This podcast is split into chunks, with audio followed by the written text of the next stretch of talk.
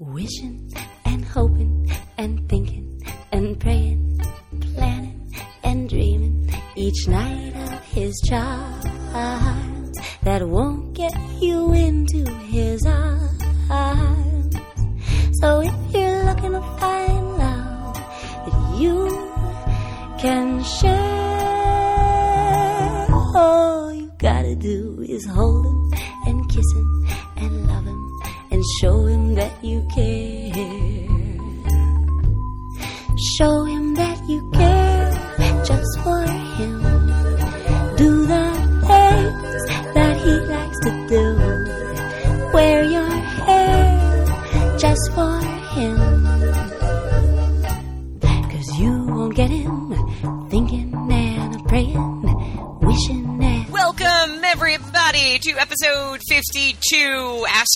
because we now decided we can't count. We just make up numbers now. Episode 795 of The Feminine Critique. I'm Emily.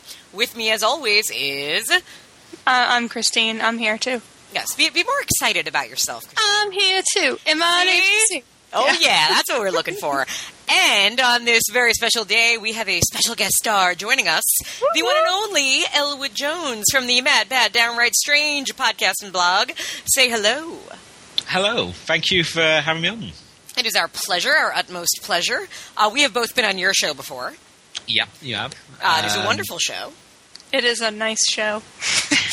Oh, thank you. Now, why don't you tell us a little bit? Uh, I mean, we know about you, but tell uh, tell the people at home a little bit about yourself, Elwood.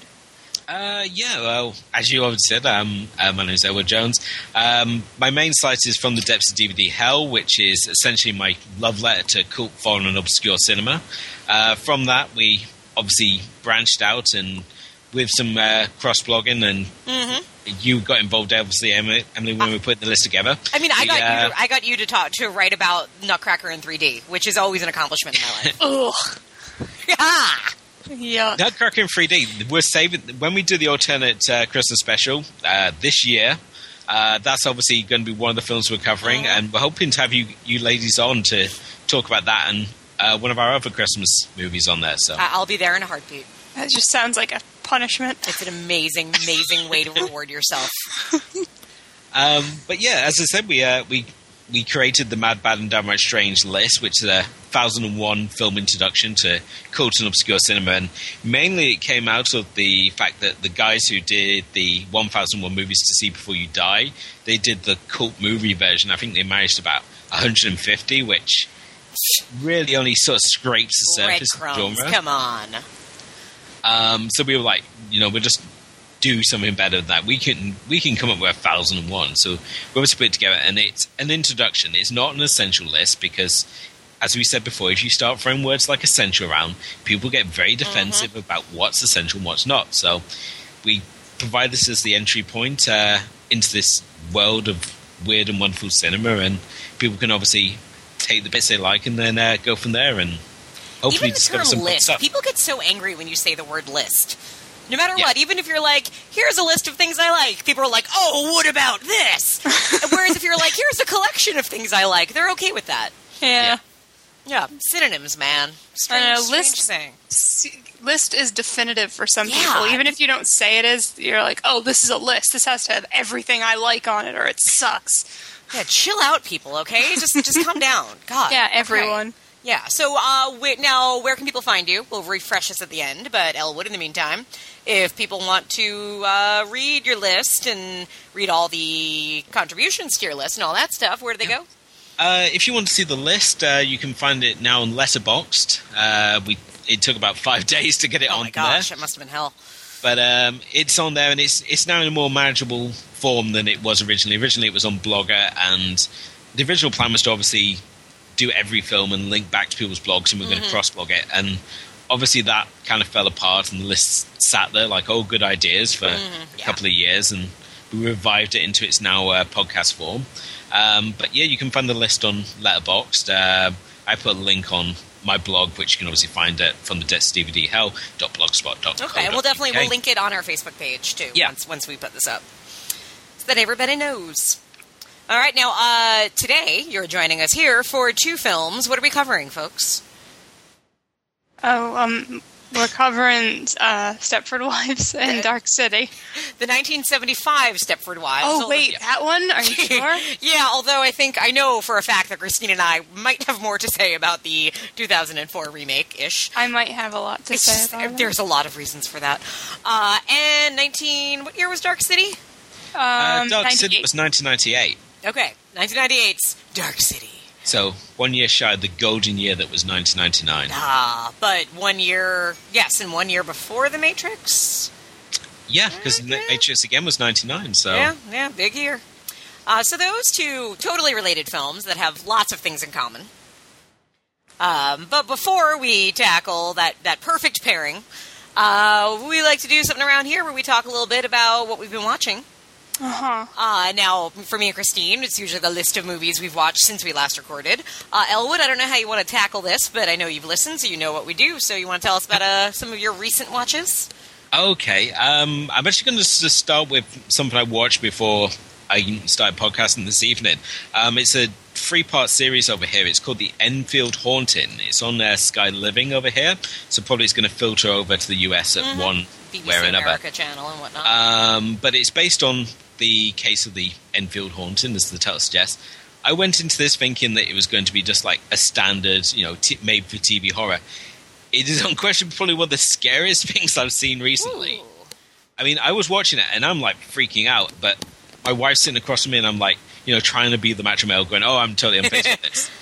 And then I was like, I said to her and I said to it, and I was like, "Was it just me? Or was that actually more freak than I thought?" It's like originally I was going to catch like an hour sleep soon before we podcast this evening. I was like, I ain't going to be sleeping at all. I'm just going to sit here and watch cartoons and get over this. What is it called again? The Enfield Haunting? It's called the Enfield Haunting. Um, Okay. It's got, uh, I believe it's uh, Timothy Swift. It's got the guy who was the sort of main guy in the first season of Spooks in it. It's, um, as I say, it's a very British sort of production, but I was going to say, all of this sounds like uh, Revolutionary War stuff. but it's it's very effective. It's again, it's very much like a Ghostwatch, um, which was produced by the BBC in the early '90s. You know, back when they were actually still doing things that were worth watching. So, Okay. if you if it does obviously filter across, or if it comes across as a DVD, it's certainly worth checking out. It's Okay. nice to know people are making good for TV horror, but it's been a real sort of mixed bag. Um, obviously, what I've been watching recently, obviously discounting the films that we've watched. I think if I just sort of pick out the best sort of parts because there's been some horrible stuff. well, I like the Um, horrible stuff, but that's. I mean, obviously, I, I finally got around to watching uh, the new version of Dredd. oh, okay. Took you even longer Um, than it took me. Yeah, I, I didn't, I didn't, uh, I didn't like it that much. Really? Was it overhyped Wow. for you, or just. The problem I have with it, I love obviously C- Karl Urban, who's well, these actors I can never actually place being in anything. I know of Karl Urban, I can't name a film other than Dredd that he's been in. What's the Star one Trek. thing? uh, Well, Star Trek, and there's something else he's in that like he's really ridiculous in. Like I thought for the longest time that he was a really bad actor because he just always looks like he's acting. Um, but but but he's he's good in Dredd, I thought, and I, but I don't know. Like there's something I saw him in that I thought he was terrible in. What was it? Yeah. I gotta figure that out. Probably a lot of stuff. I, right? Like I'm not crazy. Like he's not that No, good he- an actor. He's just kind of likable. No, he picks weird stuff. Yeah, maybe that's. I it. think he's plenty good. I just think that he he likes to munch on some scenery. like in Star Trek, he's distracting to me. Like he t- does not look right there in that world, and he always like his eyes are all like really big. Like he's just really excited to be in a Star Trek movie. Well, I think he is. I mean, who wouldn't be? But so so Dredd did not impress you. No, it's the problem I have with it, and it's not just the fact that it's it's very similar to the raid. It's just the general pacing of the film. Uh, we've got these wonderful set pieces, and then there's just a lot of plodding around between the set pieces, and it's a real shame because a lot of the film works really well. Like Lena Headey as Mama She's so It's- good. is. As I said, she's unbelievably good, and we have these horrible slow motion uh, sequences, which again I think I'm alone in hating because I've when I posted I on like uh, 'em. Facebook, people would like turn into me for that. So Yeah, and people like. There's a faction of people out there that love this movie more than I love nachos. Like there are people that get really angry if you say anything bad about this movie. I liked it, but I didn't. But there are people that like watch it like five times a day. I don't like it. Yeah, I, I, I- obviously 2000 AD was like our comic here in the UK. I mean, we didn't really, especially for myself, being down in Cornwall, where I had to like take a train for an hour to get to like a decent comic book store. So we didn't have Marvel and DC so much, but we had 2000 AD, which obviously Judge Dredd's the frontman for. Mm-hmm. So Right. it's very true to the source material, and I give it that. And it's a, a good script. It just plods along too much, and mm-hmm. I wish that they'd do a sequel just so they could like correct a lot of the mistakes they made for myself in this Okay. So. fair enough. Um, there was a couple of great uh, agents of horrors on there. I watched. I watched Killers, uh, which is currently available on Netflix in the UK, but I don't believe it's available on Netflix in the US. Doesn't sound Uh, familiar to me. It's in 2000, released 2014. Basically, it's uh, it's the first Indonesian Japanese cinema crossover. We have two killers. We have the Japanese killer who's basically killing for sheer pleasure, and he's like filming it and putting it up on YouTube.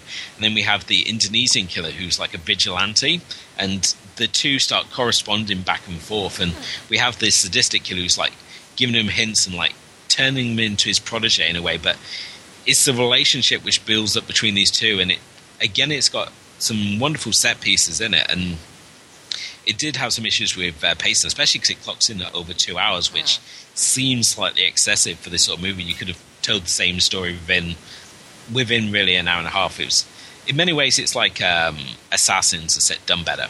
Okay. I know that uh, you girls didn't like uh, you didn't like Assassins, so Eh, it just it just sluggish. Slog. That was that was a combination between sluggish and a slog. Uh, no, it was sluggish. yeah, it, the idea was good, and there were Yeah. good things about it, but it just went on forever. yeah, yeah. Um, and the other Asian uh, horror I watched was Coldfish. Um, Oh, it's Sion Sono. Yeah, if you're familiar with his work, you know he's like his films are just batshit Yeah, insane. Suicide Club is his most famous one, probably. Yeah, and he's recently did um, his his like Japanese hip hop uh, musical uh, Oh. Tokyo Tribe. Yeah, which I've heard great things about. Will from Gentleman's Guide, I think, had it as like his number one movie of the year. Um, and he also did Why Didn't You Play in Hell, which I would actually put above Tokyo Tribe. Okay. Um, Tokyo Tribe, again, because you're watching people rap in Japanese, so it's it's very hit and miss. But again, there's bits in it which work really well. Uh, but Coldfish is just really a great, great little movie. Yeah. Uh, got this mild mannered uh, fish salesman, and he gets brought into this sort of more upmarket um, couple who who are basically selling fish, and they turn out to be serial killers. And it's really this sort of study of one man's sort of descent into the dark side. He starts off very mild mannered, very quiet, and you sort of see him slowly turn to the dark side, and it's mm-hmm. it's a very gripping watch. Perhaps and, a the, little. and the daughter is an interesting character too. He has a teenage daughter who it's it's like a really interesting family dynamic and exploration of that. yeah, I thought you were going to say it's a really interesting family film. and I'm thinking this is a family. I've I've been known to. Emily recommend- has different criteria. Well, but but in, you know, in fairness today, to give to give myself a little bit of responsibility here, um, I saw a trailer today, and before the trailer started, it said PG. It was the trailer for Tomorrowland. yeah, Have you guys seen that trailer? yeah. It's like remember the opening scene of Cube when the dude gets cubed? Okay, Yes. Like that happens in the trailer, and then That it's like, happens. this is PG. Like what the fuck? Like why are we Well, letting our children clearly not bloody then. I don't know. It bothered me, but yes. Coldfish is not a family film unless your family's kind of cool, and then it's a perfect family film. I think. Yeah. I mean, I love the fact that you have this guy who's running the upmarket uh, sort of fish store, and he's essentially created Hooters, but as a fish store. You're totally right. he has all. He just like hires hot young Japanese girls and makes them wear like vests and like little hot pants and stuff to sell fish. Yes. And he like pumps in like this cheesy Hawaiian music. It's like the, it's the strangest thing, but obviously, if you're familiar with the director's work, you sort of come to expect this, and you Yeah. give him this leeway. Yeah, he makes bonkers stuff. I dig it. Um, also, uh, been because I've just recently set up another blog uh, called the Armchair Sociologist, so I've been watching a lot of films about social groups. Um, I watched a documentary called American Teen, which I've is basically this. It was a tries years to ago, right? yeah, it's um, from 2008. It's basically tries to take the idea of the Breakfast Club and follows a group of students. Right, it's a um, documentary. different social groups. Yeah, it's a documentary. It's again, it's a documentary which tries to go for scope and ends up like failing quite horribly because only a couple of the subjects are actually interesting. That's a problem um, with teenagers, as we saw with Boyhood. Yeah, so I mean, you've obviously got like the rebel, the jock, the princess, the heartthrob, and the geek, and it sort of switches back and forth. I mean, the problem is that you've got the princess here, um, who's Megan, and she's like the popular student, she's the queen bee, and like she goes, she doesn't get her prom theme she chosen, so she goes to her rival's house and spray paints the word "fag" on the house, but like completely gets away with it. Mm. And it basically just says that you know the rich kids, everything's going to turn out roses for them, but you know if you're like the geek or if you're trying to rebel against the system, you know you're going to be in for a rough ride, as we obviously see with Hannah. And most of the time you see Megan, she seems to think she's on the hills. Does it only follow one year? Or does it like revisit them Yeah. a few years later? I mean, it's it's the final. It follows them through their final year, um, and at the end you have that sort of like classic. Uh, oh, Megan went on to, you know, become a film student, sort of scroll sort of thing. So it doesn't have any sort of real follow up. It just right, and that's the thing is like anybody at eight from the year of seventeen to eighteen means nothing ten years later or whatnot. Yeah. So it's as I said, it was a bit of a a mixed bag, uh, really, with that. And the the other film I watched uh, was The Backyard, which is about uh, backyard wrestling. Again, this is from 2002.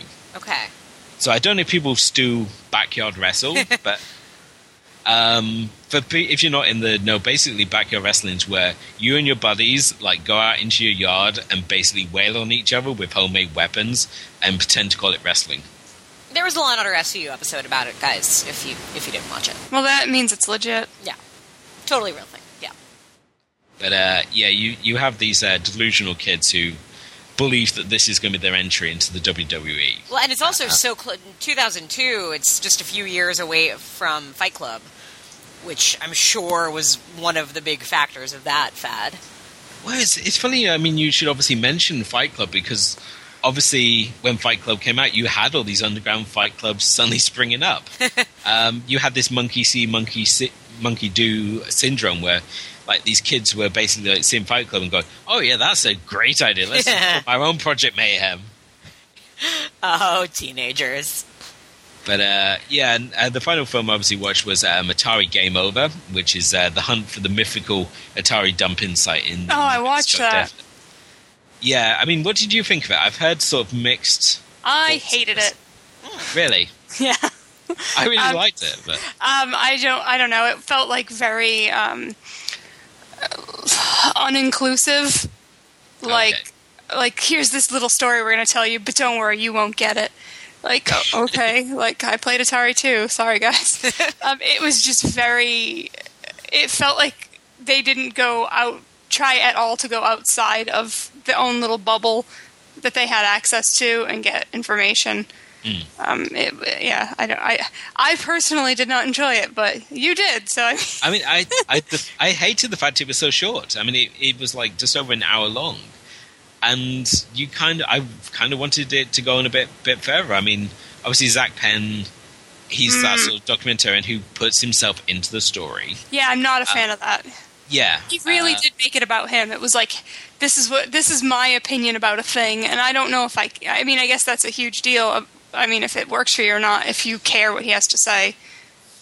But um, I, I just love the idea that, that you fact you got all these nerds embarking on this like mecca uh, to this trash site to basically stand in in the desert for like three days while they were digging up this this landfill. Um, and the, there's just so many wonderful moments. Like you've got the waste disposable expert there, who's for some reason I kept thinking of Ray Romano every time he came on screen. I can see that.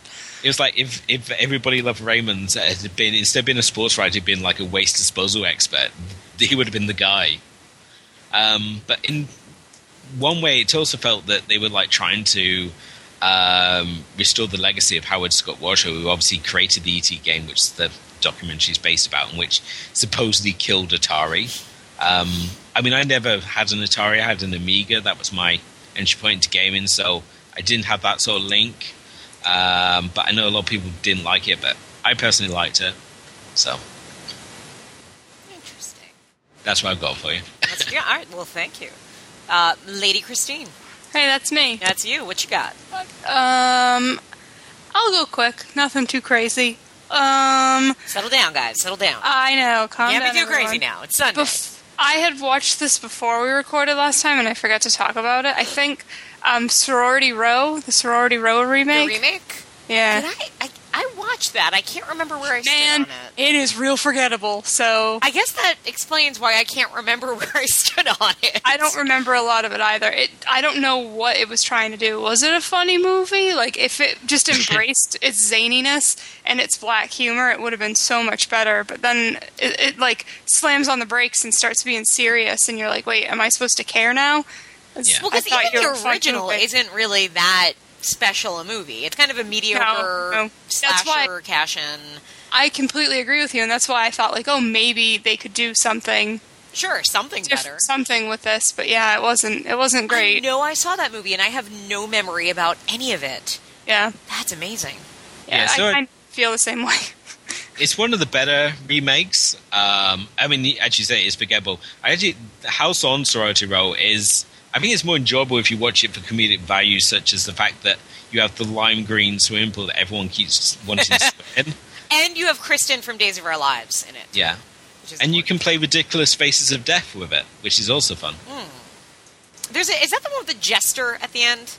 Yes, Okay. the, Yeah, uh, okay. randomly It's been a long time. Yeah. Was the jester in the remake also, or no? Oh gosh, no, No, no. Man, I remembered nothing about that. That makes me feel so old. That I can watch a movie that I can give 90 minutes of my life to something and have no memory of it whatsoever. Yeah, I, I just watched it, so Yeah. I mean, I don't remember much either, and I paid attention. Okay, I believe you. Okay, thanks. Um, I watched Spy Kids again because I like that movie. Aw. They're all they're all on instant. I don't know, it's fun. Is, is it worth? Like, would I enjoy it? Should I watch it? Yeah, it's good. I mean, I would throw it on on like a Saturday afternoon I and see if it catches your interest days. or something. Maybe I will. I like it. It's cool. Um, it's obviously got a very um, specific sensibility, Mm. considering who made it. But Yeah, certainly. I I think it's fun. Um, Zach had never seen Punisher, the Thomas Jane Punisher. I've never actually sat down and watched. It. Well, don't because I was like, oh, okay, let's just watch it because I've seen it, but I f- it, it's way longer than I remember. It's way less interesting. And the whole time were you like, oh fuck, let's just watch Warzone instead? well, we finished it up with Pun- Punisher Warzone. yeah, you did. yeah, I I like that movie a lot. Fuck yeah. Um, it's got Kevin Nash in it, which I didn't realize for the longest time. Which Warzone or the first one? No, the first one is he appears as the Russian Is in one of his Kev- many random cameos. That like makes me even less inclined to watch. Oh, it. I didn't notice that. I I'm not gonna lie. Like the second half, I was phoning it in. I had a real time paying attention. Um, it like t- John Travolta is so bizarre in it. Like the choices that everyone makes are so convoluted and bizarre. Like I just. I had a hard time following it. Like, why are they doing this again? They, I feel like they reused footage in certain scenes. They just showed a car driving down a pier over and over again, like the same shot of it. Now, um, I think that's streaming too, so check it out, Em. I don't. No, I don't think I will. I, you know how I am with superhero movies that are too long and not interesting. Um, it's yeah. So that's that's something. Um, I went to the theater and I saw It Follows. Oh, okay. I still haven't seen it. Yeah, it's real good. Is it good? Yeah, That's cool. I liked it a lot. That's cool. I'm oh, sure Have we you would- seen that one? It follows. Did we Oh no! Uh-oh. Oh no! Oh God! What happened? Vamp! Okay. Vamp! You liked It Follows? Me? Yes, I'm. I'm so good at vamping. Um, I liked it a lot. Um, I I th- I don't think it's without issues, issues that I would like to discuss with somebody, but um, I really did like it. I think it's it's really solid. Okay, I'm excited to see it, but I'm guessing that's gonna happen. Not theatering it up. Nah, yeah, Yeah, no, I yeah. understand. Theaters take so long. No, I get it. Um, it takes something to get us into the theater. Um, but that I, I, people kept saying like, "Oh, you're gonna like it. I think this is right up your alley." So I decided to leave the confines of my house. Man, that's that's a that's a sacrifice. This, that is the sacrifice you make. Um, but it's good though. I would like to hear what you think. Cool. I'll bother you when it comes out. I will definitely bother you when it when I see it. Good. Um, I watched a movie called Altar A L T A R or E Yeah. R? with um, Olivia Williams. Olivia Williams. That Uh, sounded Olivia wrong. Williams is not Molly Parker. I don't know who that is. Olivia Williams looks like Molly Parker. Who is Molly Parker? She's the one that looks like Olivia Williams. I do not know who of this Olivia person. you Williams is on Manhattan. She was in. Uh, Peter Oh, is she? You know what? Yeah, Ish, she right? she is. I guess I don't She watch looks that. exactly like Molly Parker, but they're. I don't know different who that person is. Altar is a weird movie. There were parts of it that were really creepy. I think this is streaming too. There were parts that were so scary I wanted to die. Like not like jump scare scary, Okay. but like scary like I will never stop thinking about this. Um, and then it just kind of fa- fell to pieces for me. Okay. The end was just like what? I'm intrigued Like- though. I'm, Like they couldn't they couldn't wrap it up. Mm. Like they just were like, you know what? This is the end now. Here you go. Yeah. Um, Matthew Modine's in it too. If that gets you butt in the seat. Well, unless he's he's playing a dog that's reincarnated from the dead, but No. usually not. Yeah, it- her name is Olivia Williams. I did. It just sounded weird in my mouth, but yeah, she's great.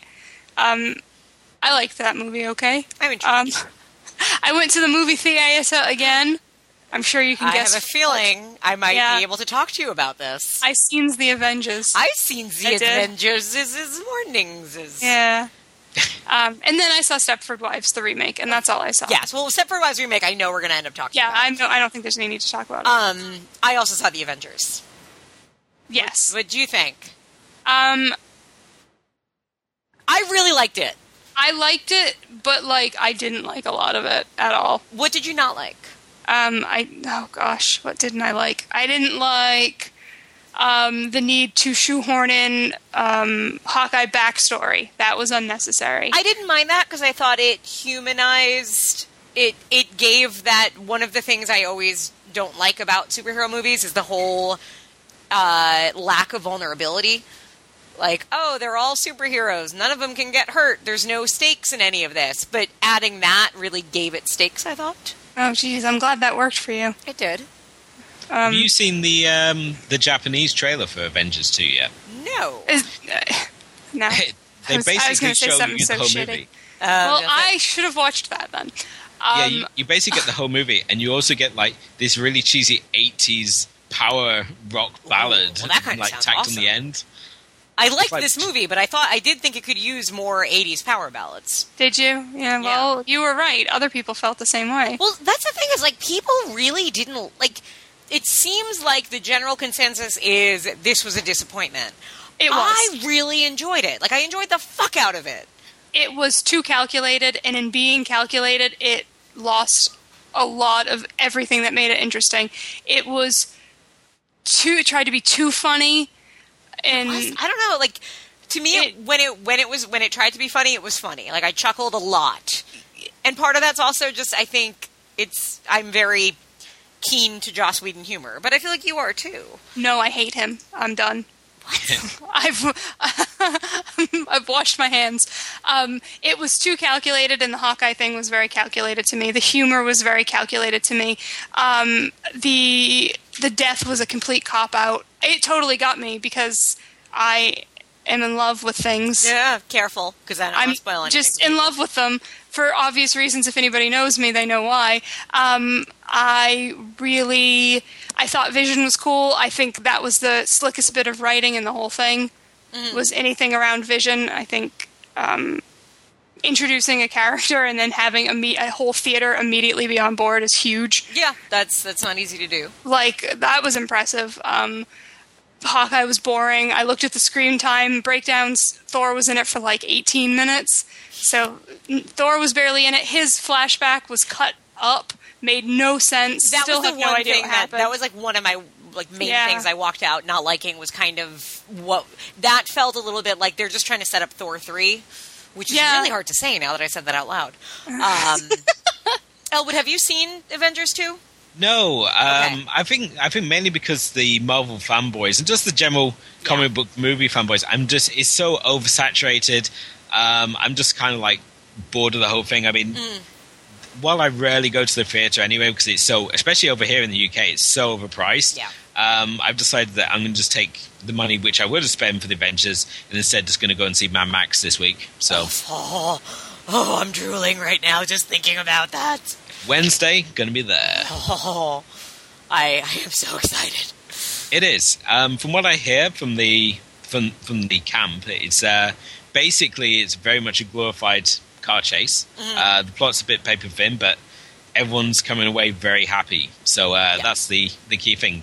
Things are going to blow up, and it's going to be chaos. And uh, we've got uh, Toka from the first film, like back as a as a different villain. Is No, we do. cool. It's so exciting.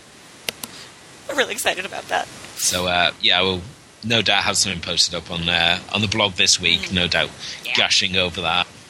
Yeah, I think the Just be a internet, bunch or at least like our corner of the internet is going to explode when Mad Max comes out. I mean, I'm so excited right now. They could just have like a bunch, like you could just have Miller like pushing a couple of Matchbox cars along, going making exploding noises, and I'd be happy. That'd be an awesome movie. I'm there. So now, Christine, I have to ask you: How did you feel about the? Because this is like has been the main thing everybody kept talking about was the whole handling of Black Widow. Um, it was boring and rote and silly. I don't know why. Uh, clearly, it was set up in the first one, but I don't know why that path had to be gone down. No, But she's always been a boring character in, in these I films. think she's so awesome. Um, he. Tr- I feel like they tried with the last one in Avengers. They really tried, and she was phenomenal in uh, Winter Soldier. Oh. She was so cool, and this was like three steps back from that. See, I didn't think so. And she was boring, and then that thing about why The she's thing. a monster was just I don't. I don't think that. I. I don't know. just the whole thing, like the, uh, that whole theme running through it is grown worthy. Like everybody taking their moment to be like, "But I'm a monster." Like, oh, great, great, cool. I don't know. That We're was all the so whole troubled. thing. I don't know. I just don't like it, and it, with the lead up to it wasn't great, and I don't know. Well, I will. I will be the the lone one out there saying I really enjoyed it. No, it's uh, you. I'm glad you enjoyed it. A lot of people really I enjoyed it. I didn't expect to just based on. I didn't think I would hate it, but just based on knowing how much negativity there was towards it, I was. I did not expect to enjoy myself the entire way through, and I really did. Yeah, I I just think that there were a lot. I could I could feel this, the the studio notes when I was watching it. Like, oh, they're doing this because they were told this, mm-hmm. and it just was a little much for me. Um, understand. like I said, I cried mm-hmm. I because I have I have really deep relationships with some of those mm-hmm. characters, but you know, yeah. But but do you agree? How awesome is is Elizabeth Olsen? oh my god, So good. I love her She so is much, wonderful. And she just killed this, Yep. and it was amazing, and it made me really happy. Yeah. She. I want But her yeah. to do everything. Yes, absolutely. I'm really glad she she she was real great. Yeah. Um, and it just seemed like the camera loved her. Every scene she was in, she, She it- was- yeah. I mean, she has like a very specific look that I think, you know, she's got like the big eyes and the kind of like, like, like the typical Olsen kind of lollipop body thing. yeah, But she is, she is magnetic to watch. And I mean, it was great. It's a great character for someone like that too. Um, yeah. I I have a real soft spot for that character Yeah. too. In the, in the comics, I love her, and she did a, a killer job with it. So I mean, there are things I liked. I'm just being super critical because it's something that I really do enjoy. Understood. Uh, is that all you have? Yes. Okay. Uh, so me, obviously, I saw the Avengers 2, which again, like I never go to the theaters, so we sat through like 45 minutes of previews first. There were a lot of previews. a lot of previews. Yeah, a lot of them. and that that movie is not short. no, no, it's not. But I, I didn't. Feel, granted, this happens to me a lot in theaters as opposed to at home. I didn't. I felt the running time in that like it felt like it, I knew it was a long movie, but it wasn't. Especially once they got to that final act. I didn't feel like, okay, when is this going to end? Like, I was enjoying it the whole way through, and everybody knows how I am with long movies. So. Uh, Stop it. well, well, because everybody always, I feel like, gets that, like, oh, it's long, and Lou's not going to like it. That's not true. I just I think we're just well. picking on you. Yeah. Um, and along those lines, I finally watched um, that movie that came out that everybody talked about, Captain America: Winter Soldier. Oh, so good, So fucking good. Like I Yeah. knew, like everybody had said it was good. I know like a lot of people put it on their best of the year, all that stuff. But like, yeah. because it That's wasn't always even, very dubious. Like who? Yeah. Like all right. It yeah. wasn't even just a good superhero movie. It, It was was, a a movie. really good movie. Yeah. It moved so well. It it got me. Everybody was awesome in it and interesting. Um, it, I mean, yeah, the Black Widow, Captain America, just that dynamic is great. They're Yeah. handled well. Um, just everything about that movie made me so happy. And then realizing, like, okay, I knew the directors. Like, what do they do? They did episodes of Community, and that's pretty much it. How awesome is that? Yeah. Because like everything about that movie was good. I, I liked In the it quite whole of the Marvel Cineverse, though, it's had some very unusual directors. Uh, True. when you obviously look at who's directed Yeah, it, I I mean, mean, Kenneth Branagh for Thor. yeah, and I mean more interesting. I mean, James Gunn uh, getting Yeah. Guns of the Galaxy. I mean, did they not see Super? I mean, you watch Super and it's like this is the guy we're going to trust our multi-billion-dollar Yeah, movie we're mo- with. our most lighthearted of the multi-billion-dollar movies, no less. But um, it's also the strongest. I Yeah. mean, I haven't seen I Guardians of the Galaxy yet, actually. I don't know if it's because Guardians of the Galaxy, it's not just another suit movie. It's yeah. Obviously got its own time and space and stuff. Right, right, right. When I watched Guardians of the Galaxy, it reminded me of being a kid and watching Star Wars. Yeah, And for years, I've wanted to have a movie that would give me that same experience. And we had that with Guardians. And it was more surprising that it's James Gunn who's obviously done it. And I mean, you look at his back catalogue, and there is no indication that he would ever been able to do that. Mm-hmm. So uh, kudos to him. I still, I'll watch it one of these days. I promise. Yeah, I think you'll like it. I know. Like, I got it for Brandon for Christmas, and we just haven't watched it yet. Oh, really? Has he seen it? Oh yeah, Like, yeah. He saw it in the theaters. That's. Oh, I thought so. I didn't realize you had. I guess I didn't realize you hadn't seen it. You know me and go to the theaters. No, I know, I know, I know. We saw it twice in the theater. Because the 3D I thought was. I had a hard time with the opening in 3D. I couldn't follow it, and it was really dark. Sometimes I can't see 3D well. I can. That's why you should just do it in C3D. Yeah, but we were like, I think we saw Guardians in 3D, and it was really great. And I was like, yeah, I, I think that we should continue to do this. And I, I I couldn't see Cap at all, so we rewatched it in 2D, and I definitely enjoyed it more because I didn't have a headache. Well, that was something that I thought was really interesting about Winter Soldier. I had no idea that was done. I mean, I watched it. At, I, I took all the DVDs, that all the movies, both well, Captain America and then the two for the film for the show today. I got from Mm-hmm. the library, and it was so great because I was able to get all of them from the library. Except then they were overdue, so I ended up paying a lot of money for them. Um, but This a good anyway, story. isn't it though? But Yeah. with Captain America, I had no idea that that was even done in 3D because when you watch it not in 3D, there is nothing in that in typically like uh, when you see today movies that are made for 3D, you can always tell the shots that are supposed to be in 3D. Mm-hmm. Like I remember when we saw Fright Night in the theater, we saw it in 2D, but every time like something would happen, we'd like wave our arms and go like 3D, 3D, because you could tell when like somebody was pointing at you or throwing something that it was meant to be in 3D.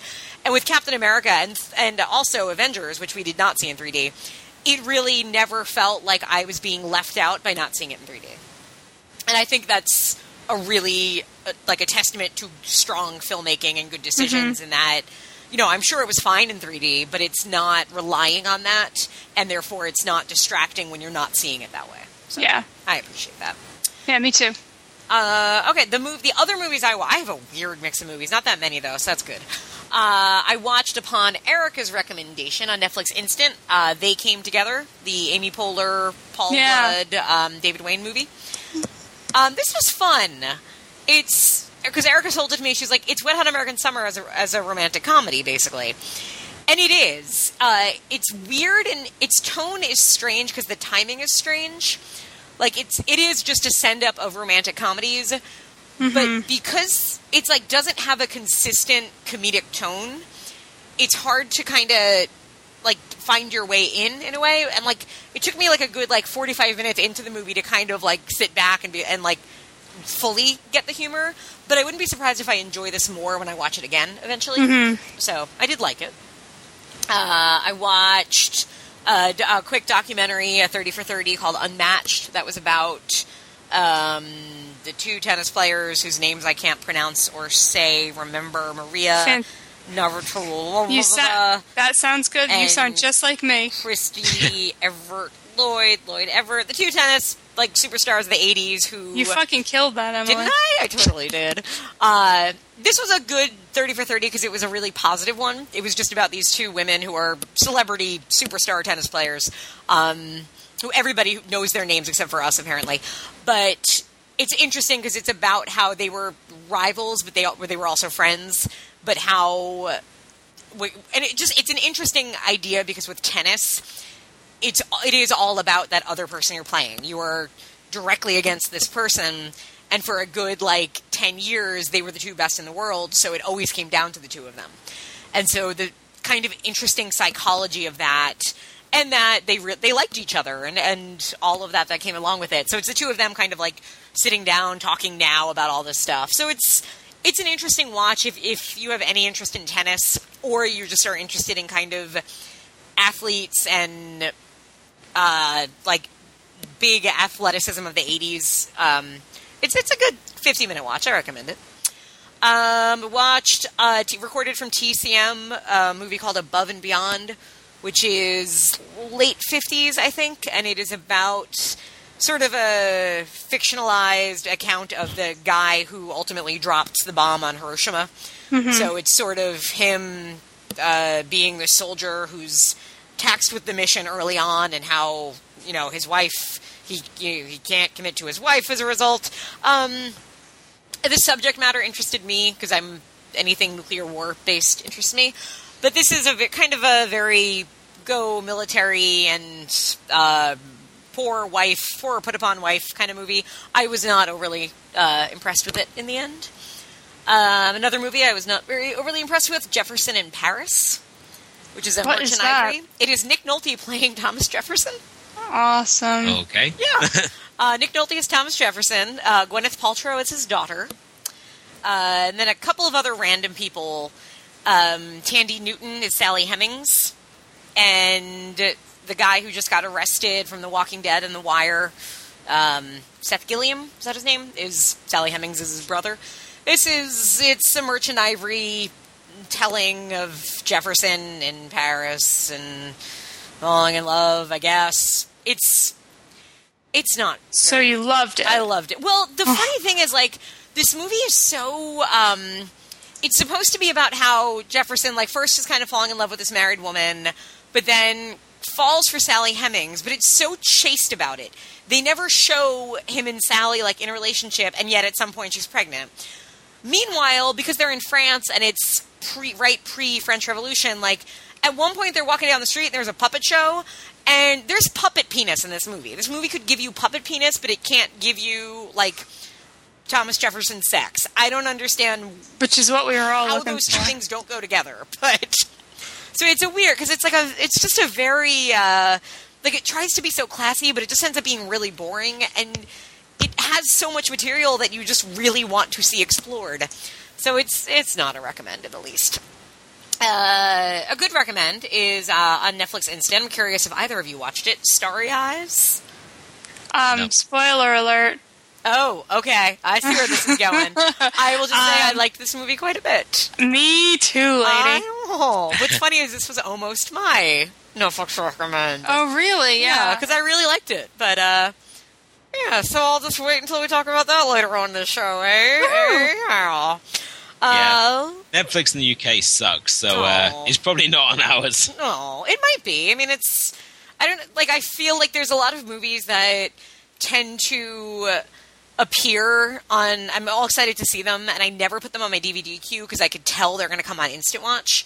Like I have this, you know, this kind of um, sixth sense. It's really useful in life, and I feel like that will happen with It Follows. And it happened with ba- The Babadook. I kept almost going to theater to see it, and then not, and now it's on Netflix. So I'm like, ah, okay, fine. I don't have to physically do anything to watch it.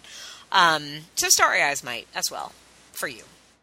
Uh, and the, the other thing I watched was Ronnie Yu's The Bride with the White Hair. Ooh, that's an obscure one.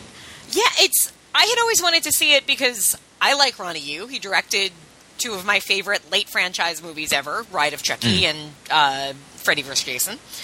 Um, and I knew that this was kind of one of the movies that got him those gigs, basically. And this is really fun because it's a Hong Kong action horror. It's weird. Uh, it's pretty short. It's strange, Which, which you love. Which I do love. Yes.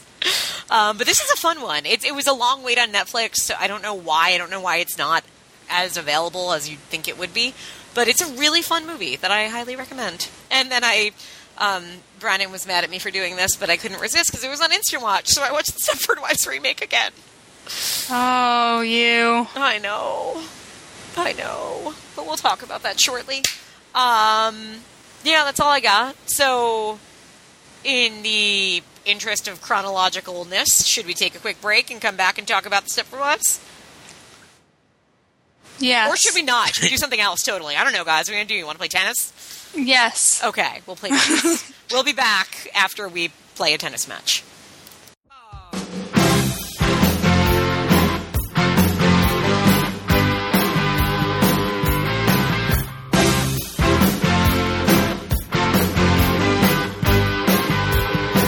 Well, she looked up peach in the dress she made when she was still a mama's little girl. And when she walked down the aisle, everybody smiled at her innocence and curls. And when the preacher said, Is there anyone here got a reason why they shouldn't wait? I should have stuck up my hand. I should have got up to stand.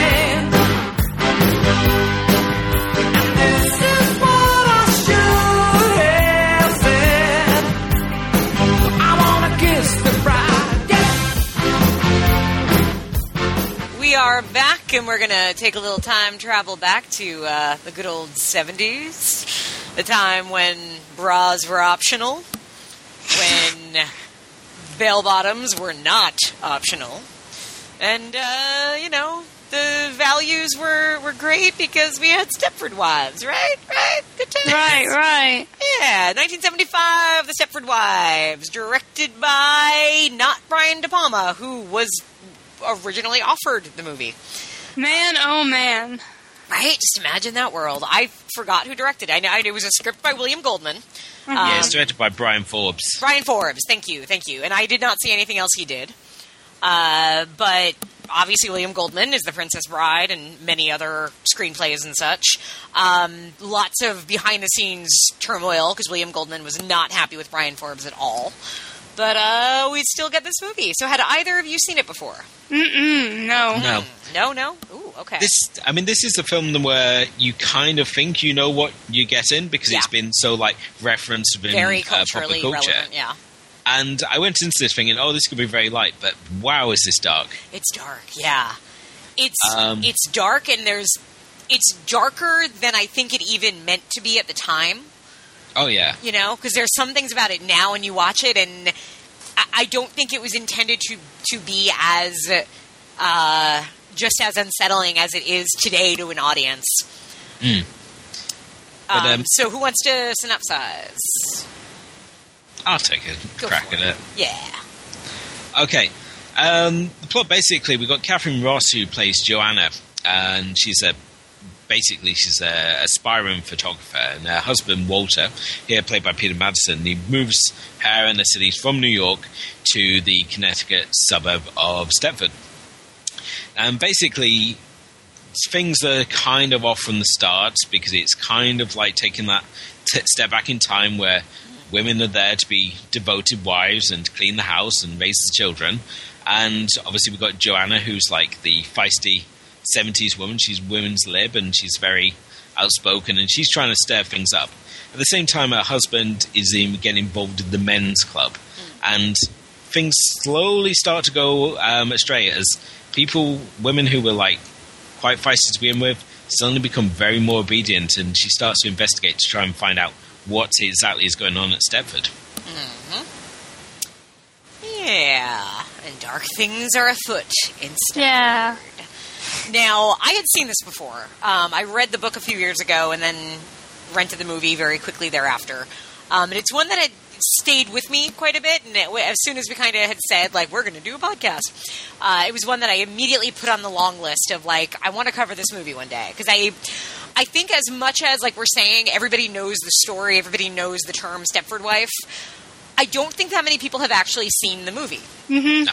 It's not talked about that much. It's not the the kind of concept is talked about more than the actual movie is, um, and I'm not exactly sure why. Um, but I'm curious what you guys thought of this one. As I've said, I find this movie really disturbing. Yeah. Um, as a woman, especially. But there's things about this movie that I think are really, really unsettling and horrifying the more you think about what's going on in it. Because it's mm-hmm. not just about, oh, you know, and we don't want to spoil kind of the big thing of it, although, again, everybody kind of knows.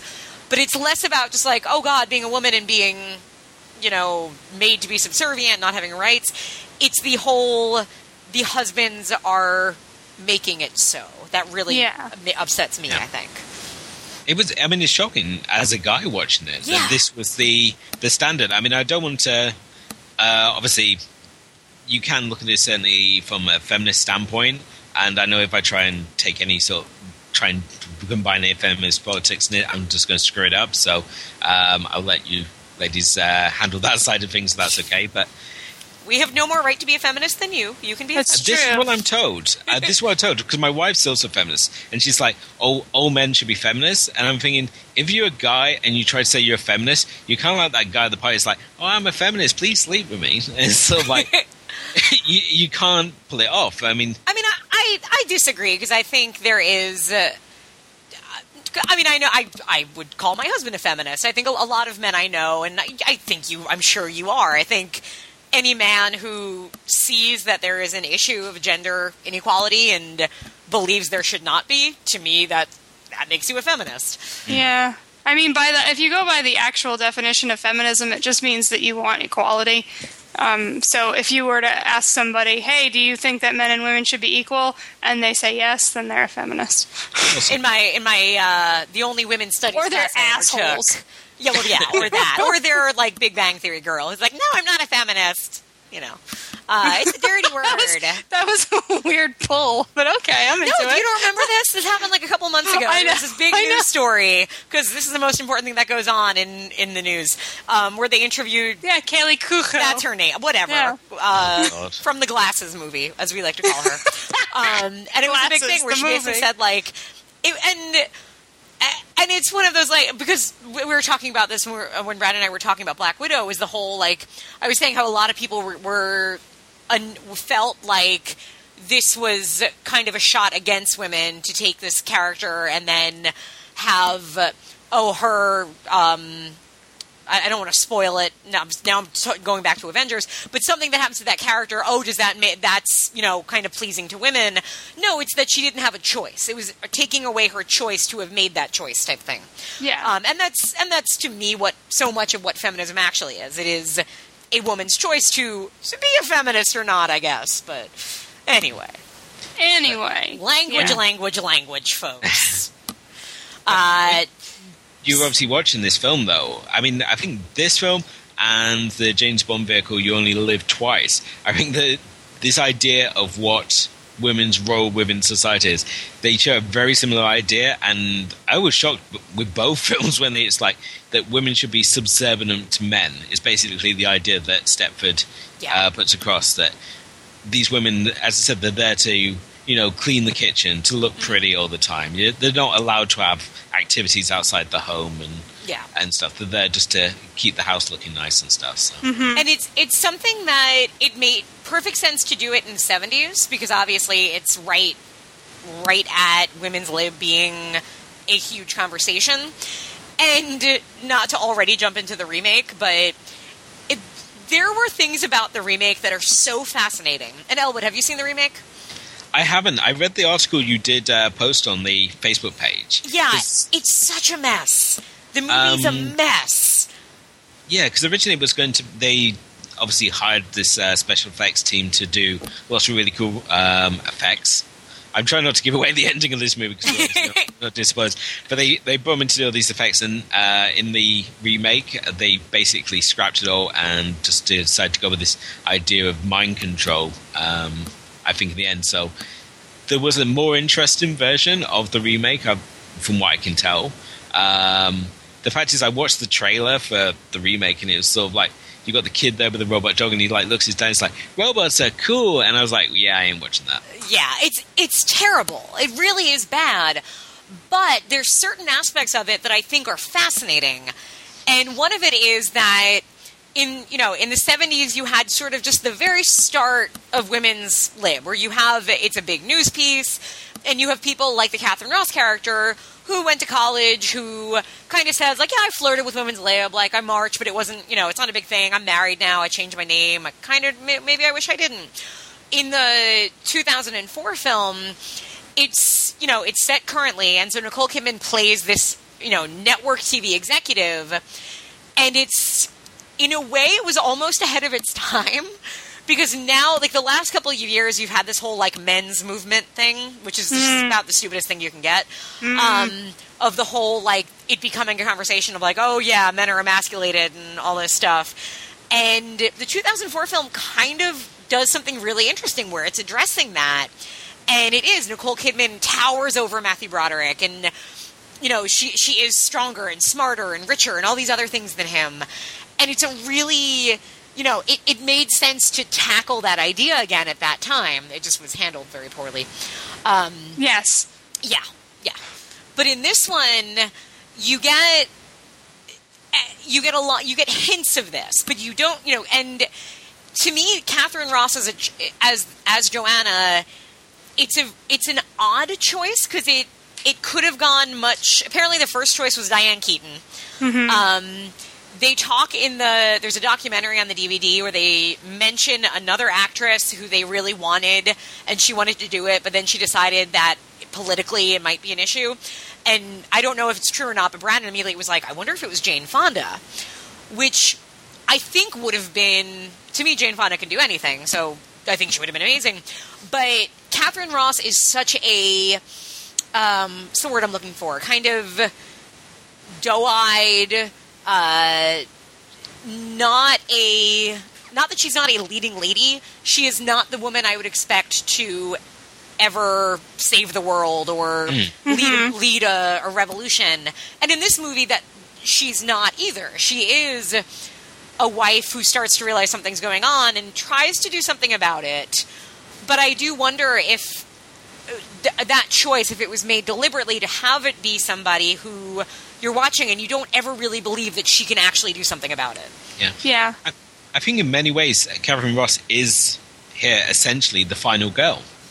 In Yeah. literal sense as well. The fact that she starts off and as she said, she's just very quiet and retiring and she slowly like builds up her confidence and by the end she steps up to the plate, she's arms herself with all the tools she needs to get the job mm. done and she's like the least likely person of all Yeah. the women in Stepford that you would think would be the one to lead it and as I said that's what makes her she's the sort of quintessential final girl in that respect. It's a good point because you look at her, you know, uh, what's her name? Paul, I guess Paula Prentiss, Bobby, Paula Prentiss, friend, um, who. Oh my God! If you again, if you watch the documentary, if you look at her now, she they need to make a movie where she plays Geena Davis's mom. Oh, really? I love. she Paula looks Prentiss, so man. much like Geena Davis right now. It's scary. But she's like what six feet tall, and Katharine Ross is tiny, and like she's brassy and you know and loud and and big, like big personality wise. And it is that kind of like you expect her to be the fighter. Um, you don't quite get that for Yeah. a variety of reasons, but it's an interesting kind of power play too that I think really works. Is that you have Paula Prentiss being a foot taller than uh, Katharine Ross. And then along those lines, you also have um, Katharine Ross's husband, Walter, played by Peter Masterson, um, who I didn't recognize from things, but he, aside from being Mary Masterson, Mary Stuart Masterson's father, he also wrote the screenplay for The Best Little Whorehouse in Texas. That's So funny. He's on my list of people that are a okay. Um, but again, the character himself is little guy, not very attractive, not very, you know, just your typical bland husband, um, which is really fitting for the film, where that's kind of the point, I guess. Yeah, he's such a oh, he's such a disgusting character though. Yeah. Oh God. especially yeah. towards the end when he's like goes up into the attic and he's like talking about his like man cave and he's like going to put a pool table in here. It's like no kids and all this and it's like you know how sad are you the fact that you've got to join this little man club Oh, to like God, feel, yeah. feel like man masculine again. Yeah. Um, but I was I was so I was distraught when they got to Bobby. When uh, when when the the conspiracy, should we say, Yeah. um, gets to Bobby, I was just I was just completely heartbroken by that scene. Well, 'Cause she- yeah, I mean, she's the I mean, fire if you watch the remake, you know what's coming. I, I mean, I think we all know what's coming, anyways. But yeah, I've shrieked out loud. I um, um, even when Charmaine, um, uh, Ginger from Gilligan's Island. Tina Yeah. Louise. so fun. This movie was so fun and awful, but so fun. Um, I was just very upset at every, even though I knew it was going to happen. I was very upset every time it did happen. Because you just see the difference. And one of the like one of the great accidents of the movie, I guess, was um, that in the book, the Stepford wives are very. They're like described as being like Playboy models, basically. They're all they're gorgeous, but they're very voluptuous. They dress very revealing. And in the movie, you don't get that, and and it's a very specific reason why, which is the um, one of the Stepford wives, like the main Stepford wife, I think it's Carol. Uh, Nanette Newman was the actress, and she was married to the director, who William Goldman didn't want in the movie and everything. And Nanette Newman is older; she's probably in her 40s, maybe, which is not older, but to what they wanted in the movie, um, she was not a Playboy centerfold type. So it's, as a result, what they basically did was they changed the styling of the Stepford wives from being this very revealing clothing to being very Victorian. So they're wearing, you know, these very frilly clothing and these long gowns. And even though they're still, like, you can still see that they're, like, when Bobby, stuff happens to Bobby, she has bigger boobs than she did before. But she's mm-hmm. also wearing this very roughly apron and long dress. And I think that's, like, one of the best decisions of the movie. Because there's something to it where part of that, like, kind of anti feminism, one of those things is women's body, like wh- who a woman's body belongs to. And to me, it makes sense that these men wouldn't want their wives out and about dressed for everybody to see because that's just for them. Mm. There's something very Victorian and very, you know, no, you cover up when you go out. That I think is even scarier. That being said, I mean the the the big sun hats and the and the dresses look has become. I think it's why we now have this sort of idea of Stepford within the pop culture because of that look. Yeah, that they, very They much. went for. Um, if they'd gone for the more Playboy model, I think you would have ended up with more association with like Austin Powers' uh, Killbots. Yeah, it would, and it would have been so of its time. Like, and I mean, this movie, I'm saying of its time. This movie is very of its time. But there's something that if the women looked like the sexy women of the '70s, it, I don't think it would have the same effect today watching it because you would just it would feel like any other '70s movie. Where, whereas for them to be so out of time, and compared to Katharine Ross and Paula Prentiss, who dress, uh, you know, very '70s and very not I mean not revealing, but very just free. Like they're wearing crop tops and wearing, you know, clothing that most wives uh, you don't expect, you know, a wife and mother to be able to pull off. I guess. Um, but there's something like Katharine Ross doesn't wear a bra for most of the movie, and it's very obvious. But that's because it's the 70s, and I think that really plays into it. Whereas then when you see the, the Stepford Wives, it's this restraint. It's this lack of comfort and this stiffness, and I think that works so well for it. Um, one of the things I did a few about a month or two ago, I reread read uh, Margaret Atwood's *The Handmaid's Tale*, um, which have either of you read?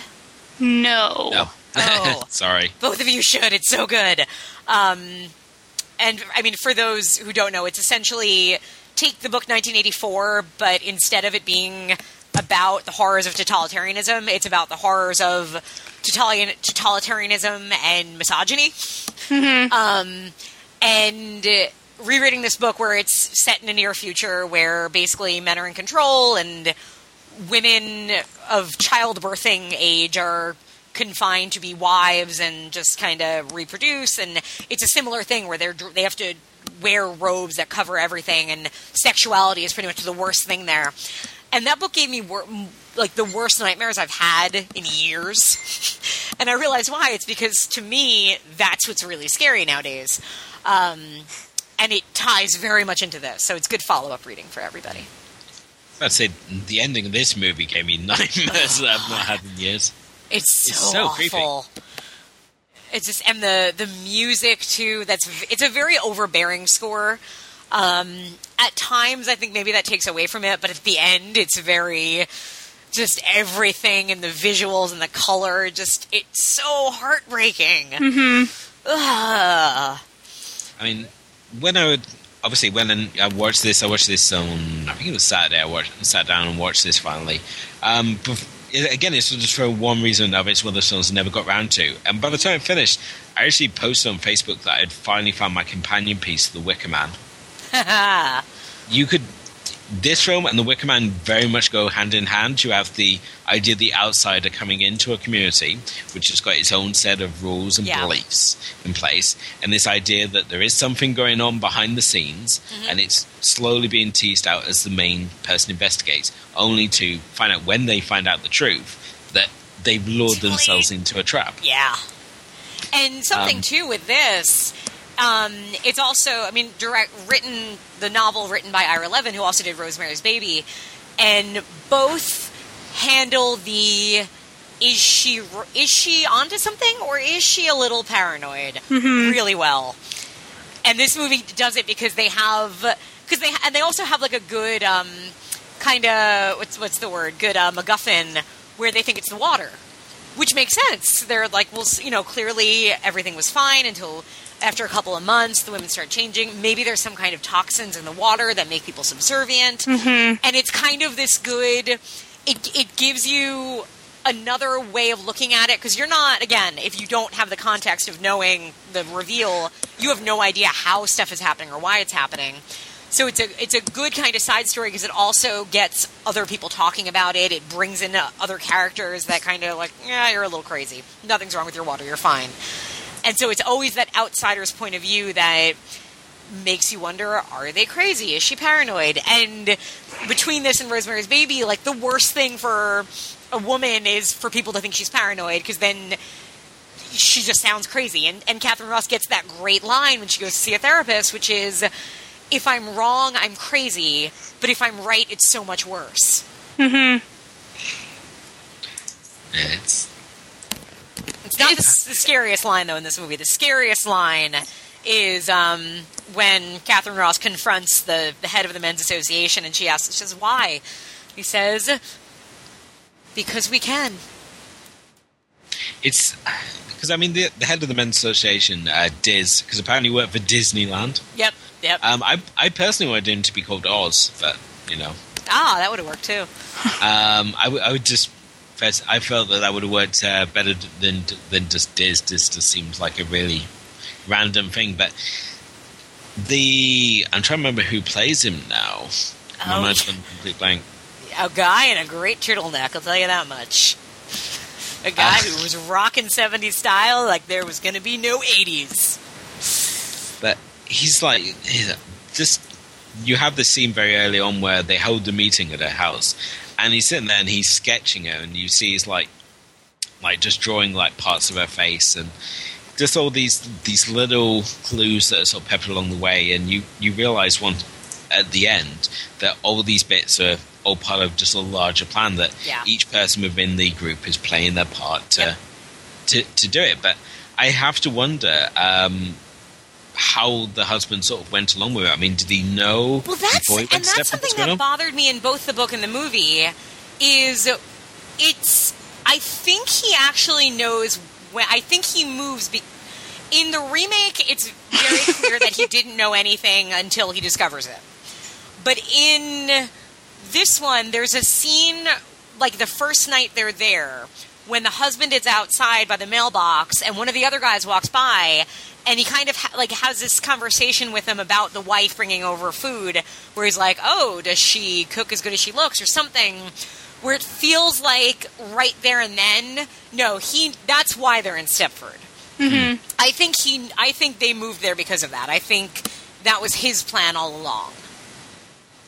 Yeah, and it's unclear, and I think that is a flaw of the movie. I think um, because to me, and this is something again, shockingly, I'll say this: a remake does really well. You would totally understand why in the remake Matthew Broderick would want this. Um, because it establishes very clearly that there's a power dynamic there.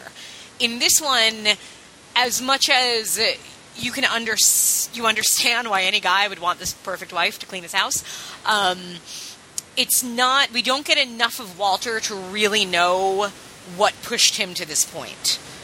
But I think he was pushed before he came there. I think they came to Stepford knowing this is what happens in Stepford. Or I don't think he need. I don't think he needed to be pushed. you just think he was one of those guys. I think that it was. Um, I think. Well, what I got from it was it was just the time. Like you Yeah. either you either were all about women's lib and burning bras, or you wanted them to stay in their place.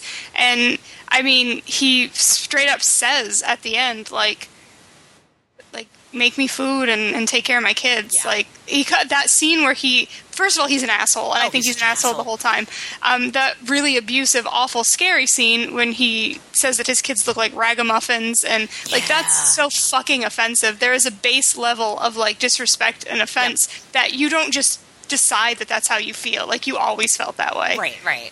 And So the I think whole was- like, oh, and this is not your part, you know. And Yeah. And Elwood, I believe you you have it's Mother's Day here, by the way. So happy Mother's Day, everybody! it's a good Yay. movie to do on Mother's Day. Um, but that sense of, uh, eh, you know, and I understand too. There is a difference today, just because in most couples both parents are working. But Yeah. that no, this is your your respons. Your, the kids are your responsibility. Is such an awful thing to feel and believe. Yeah, I, I think I think you're right. Like the Matthew Broderick thing was handled decently, considering. Yeah. Like he didn't he didn't he didn't realize that this might be something he wanted until presented with it. Right. Whereas this other dude, I think he was he he wanted this for Mm. other like base reasons. Right. Um, so I think that was really uh, shockingly, I'll say that's something the remake D- d- did get right in its update. weird thing about the remake. The something else that another one of the things that I feel like is a shortcoming, but it's the it's the novel just as much as it is the movie. Is it's one thing to decide we're going to live in this town where my wife is going to be perfect and subservient to me, Mm-hmm. but especially in the in this case and with this family is that there it's two daughters. Yeah, He has daughters, and it is it that way in the book? I can't remember. I don't remember if it's, it's a- not if it's That In- way in the remake. in the remake if they even have kids. Like They, but they do, and that's so, so funny. They play such a gigantic part in the original, and they really are shuffled off to the side in yeah, the remake. you forget they have kids until the very end when it's Exactly. like, my kids? Exactly. It- They're, they're like the eldest daughter in Poltergeist. You're like, oh, they just sent them to somebody else's house. Okay. Right, right. And, or like, if if you see so they we're came together, it, it does that just as well. Where it's like when you need a kid, there's a kid, but then we don't have to have the kid for a while. Yeah. Uh, Strange. but yeah, like, and that's something that really, um, I really wanted more of. But I and I understand it's, and I mean the book is told from Joanna's perspective, so you're never going to get Walter. What's Walter going to say about the kids? But it's something that does bother me. Is I just want to know all of these men who have decided this is how their their houses are, this is how their wives are. Is this how you want your daughter to grow up? What do you want for your daughter 20 years from now? Yeah, I mean Walters. It reminds me a, a lot of um, th- those guys. I mean, the if you've seen the Louis Theroux documentary about uh, the men who go off to Thailand to marry Thai brides, and Gosh, one of the guys he interviews terrible. there, and he says that that women. He's very much that. Oh, women want to be like men. And the, the pendulum swung too far, and he's got the same idea that, like Walter, that uh, women are sort of to be put in that place. And again, I think this is, as you've mentioned already, that this is 75. So again, women's lib is on the rise. Yeah, it's like a direct Um, reaction to it. So it's in a way, it's like that a way that men are feel are feeling threatened Yeah. uh, by it, and obviously to see see Walter, there, he's just irritates the hell out of me. The fact that he takes his stance. It's like when I'm out with my kids and you have people come in. It's like, oh, you're giving mummy a break, and I'm thinking, what? I'm not supposed Right. to look after no, my you're kids. doing your job. Yeah, you know, I, I'm I'm a parent too. I'm Yeah. quite capable of like looking after the kids rather than running off into the road or blowing themselves up or something.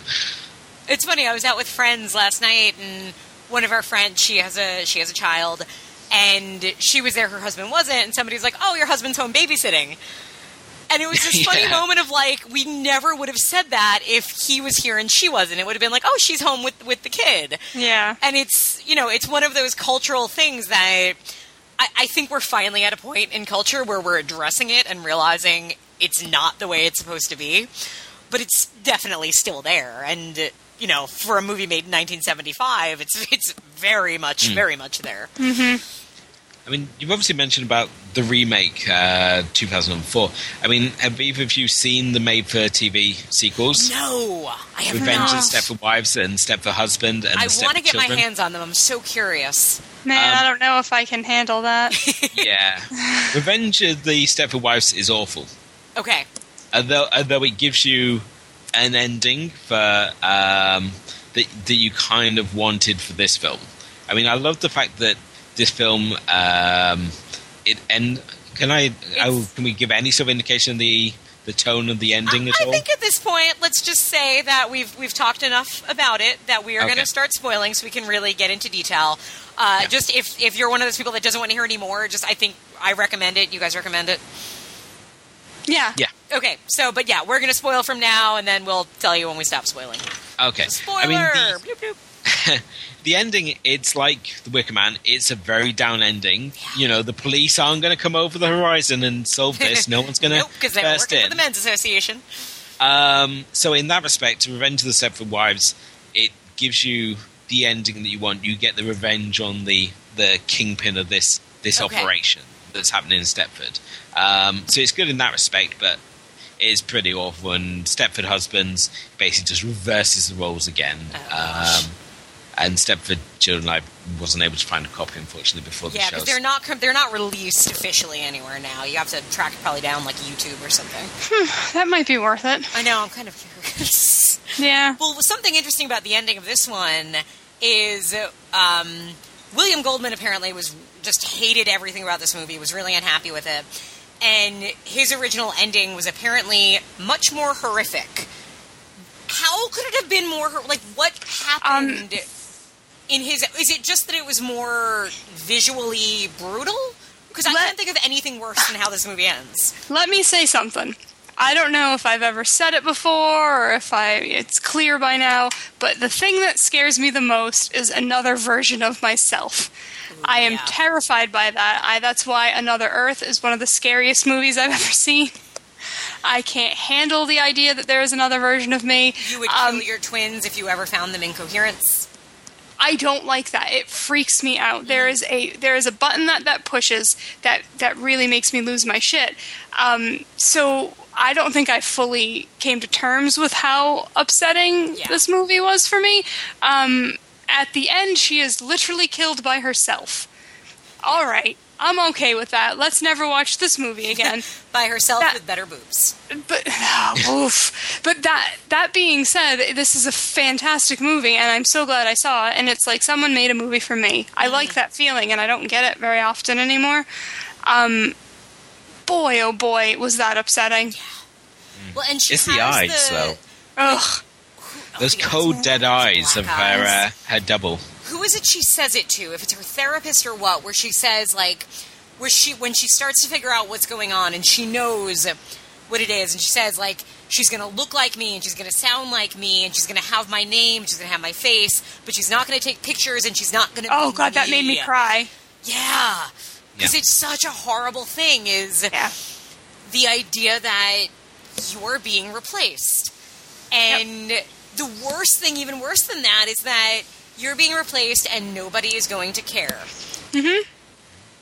I mean, the ending of this film, it reminded me so much of the ending of uh, Dawn of the Dead. You know, where you just got basically the zombies are just sort of shuffling through the mall. Yeah. Um, Oh, yeah. And it's very much the ending of this film, apart from, you know, Yep. the more talkative. But they're just basically like just doing simple interactions. And, and the, the, it's a real credit to the performance because you just see these like cold, dead expressions. Um, and when they malfunction, like it, when you got to the uh, barbecue or the pool party or whatever Yep. you want to call it, and she just repeats the same thing. It's like, you miss really give me the recipe for I this. die if I don't me get the recipe. Yeah, and and that's in stark contrast to um the stupidity of the remake, Oh God! which is so, in over the, remake, top. It's Faith Hill. It, they're at a hoedown, and she just starts dosey doing insanely, and just keeps going dosey do, dosey do, dosey do, and just keeps spinning around. And it's oh, see the thing about the remake, like we're saying, there is so much potential in that movie, not just from it having this amazing cast, but mm-hmm. from it getting so much of what makes this movie so horrifying.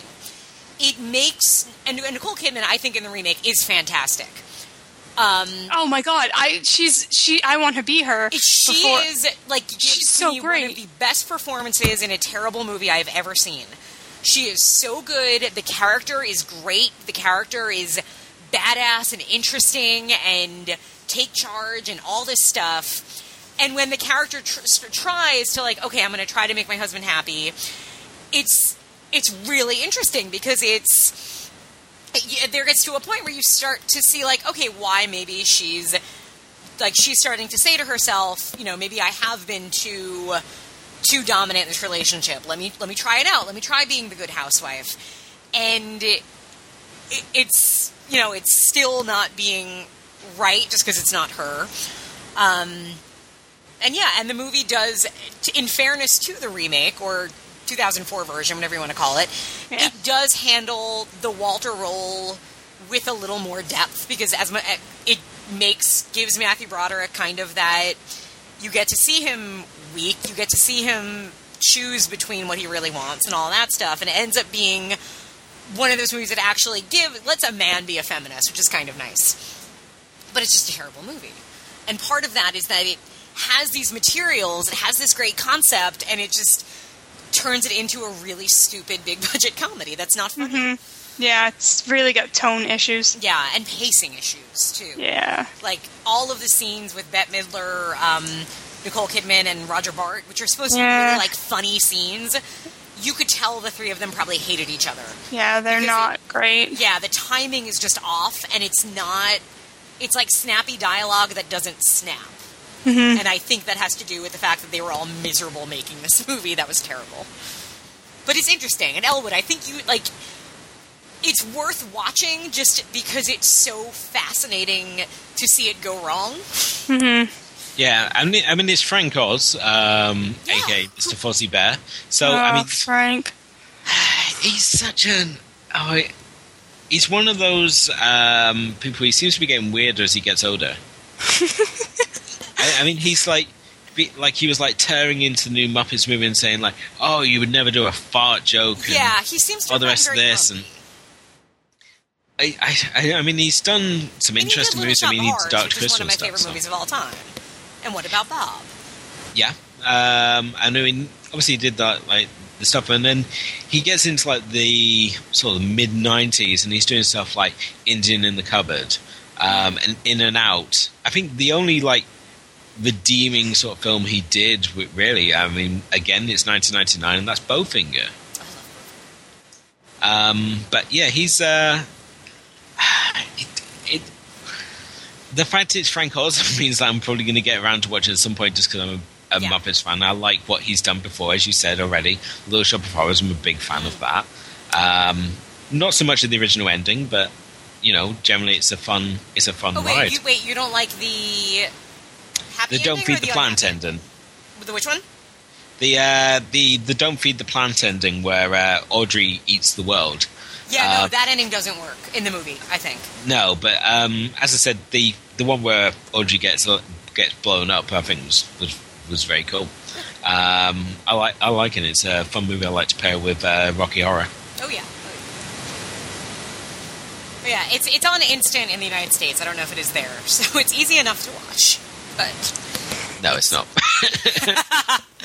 uh, But not easy just basically, you just go off the rule of is it a good movie, and then they'd be like, no, it's not on Netflix in the UK. But see, this is not a good movie, so therefore it might be on instant watch. Is what I think. But it's yeah, so it's one of those like it's a case of a movie where I think this movie on its own, we're talking about the '75 original, does stand on its own. Um, and I mean, both of you, I think, really enjoyed it or really got a lot out of it. I definitely would recommend. The, I to me, I find the movie more interesting than the book, but it's a short book and it's kind of worth reading because there are some there are some choices that the movie makes differently that I think in themselves are interesting. Yeah. Um, and part of it is Joanna in the book is a little more of a career woman than she is in this movie with Katharine Ross.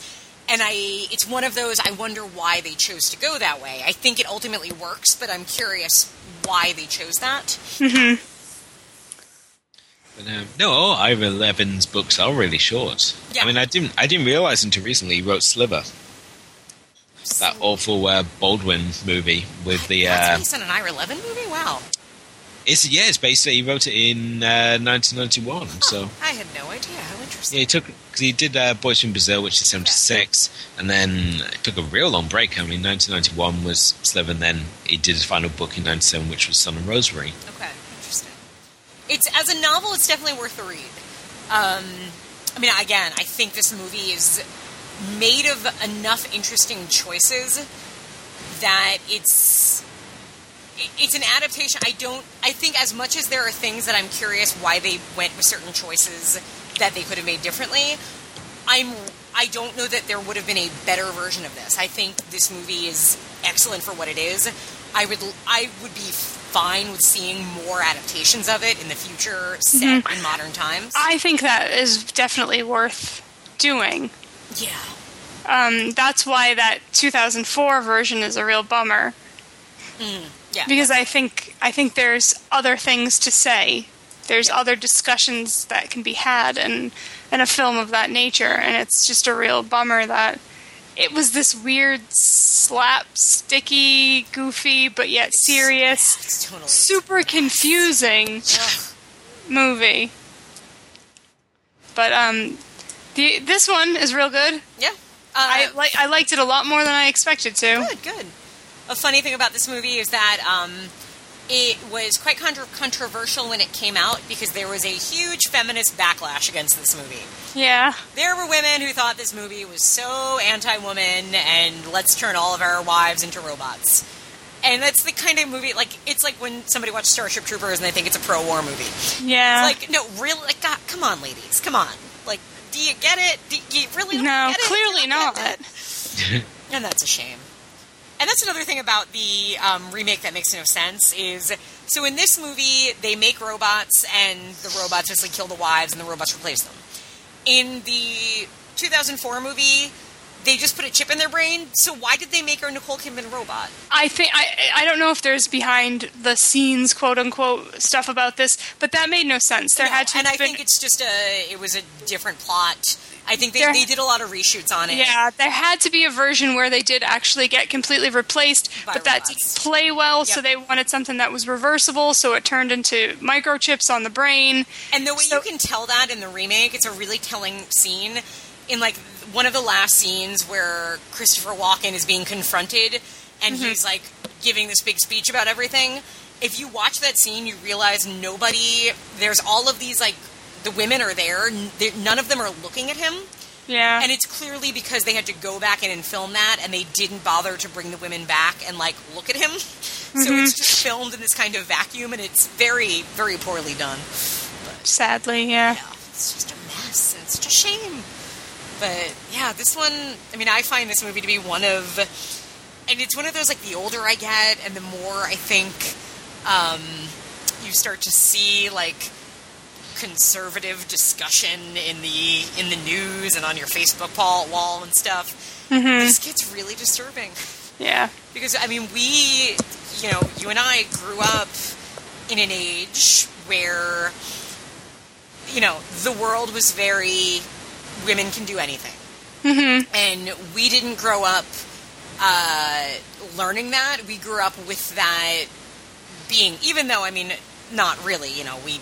We grew up still thinking, why isn't there a female president? All that stuff. Yeah. At the same time, like we didn't have to grow up and, and see our mothers and our, you know, our uh, ancestors fight for equal rights and all of that.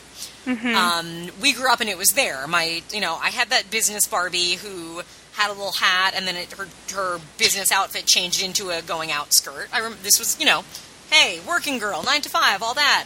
Um, and so, like this, and like The Handmaid's Tale, and all of that, kind of brings you back to reminding you that there is a world of people that would rather we didn't live this way, mm-hmm. and that's terrifying because I hate cleaning.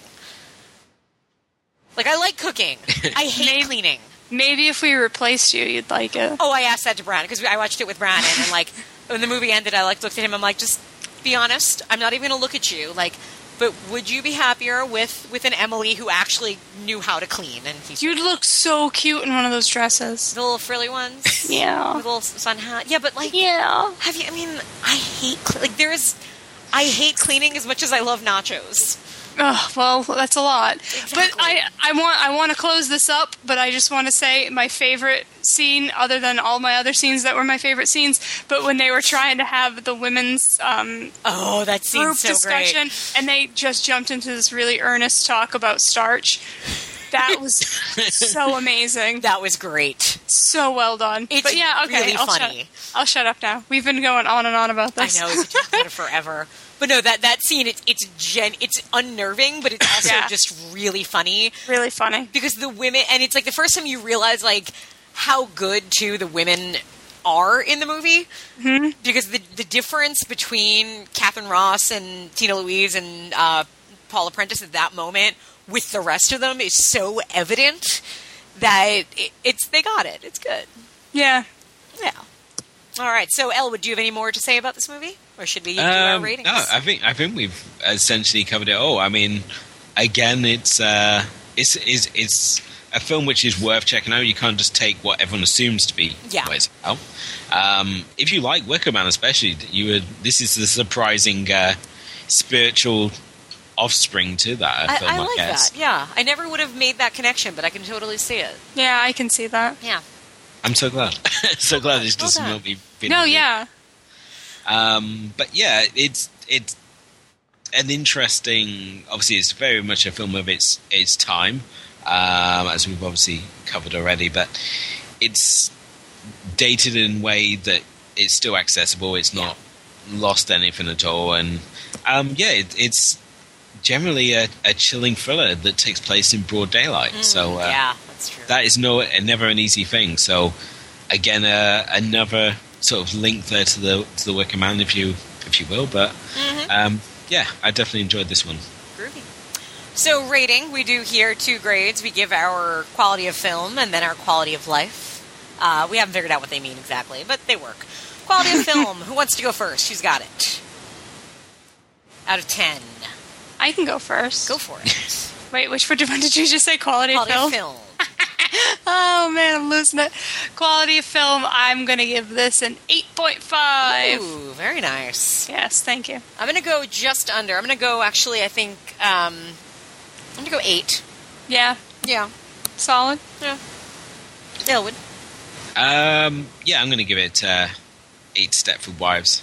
eight of step 10. for wives. All of them shining in their hats. and quality of life made by the film. How much did you enjoy it? How much? did you 9.5. Your importance. Wow, really? Yes. Wow. what? Why? Uh, tell me why. Um, because it very rarely do I watch something and go like, oh, somebody sat down and, and were like, it was like, what would Christine like? Right, right, right. Um, I don't feel that very often anymore. I mean, maybe it's because I'm not seeking out things as different or as surprising as I used to. I do kind of stay in my comfort zone, as evidenced by my lists. But um, it, that ending was it, that is the ending that I would have written, Yeah. and it would have been awful. Um, it, yeah, it's definitely something that hit really close to home in a lot of regards.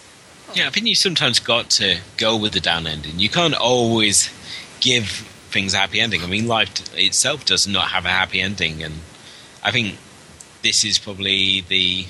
I think this and Wicker Man and I think House of a Thousand Corpses, um, Devil's Rejects. These are films which, again, are not afraid to have a down ending, and it, it's all the stronger because of that. Yeah, I think it's so much more powerful with with the ending it has. It just it Yeah. it makes it hurt so much, and it makes the horror of it so affecting. Mm-hmm. I mean, Whereas if you reversed it like they do in the remake, it just it's not as serious if it's not real and not lasting. I mean, what I mean, what do they do? I mean, y- y- you reverse it. I mean, what do you what do you do then? Is like, oh, everything goes back to Sunny. You have like survivors on Larry King or something. I don't know. That's what that's Well, the- exactly what they do. Is that how it ends? no, Yeah. actually, no. My God, no, you didn't know that. It totally does. That's exactly Oh. the ending. Like it's Larry King is a, a cameos at the end of the movie. He's such a shameless. so Well, he was in The Exorcist three, so he gets a pass for that. But, but yeah, no, that is absolutely how the remake ends. It's the interviewing with him, and then it's like, oh, and all the husbands are Stepford wives now. Like it's it's silly. it's stupid. Yeah, it's her silly. our wife now. Yeah. Uh, but so quality of life, Elwood. Um, I'll give it eight again.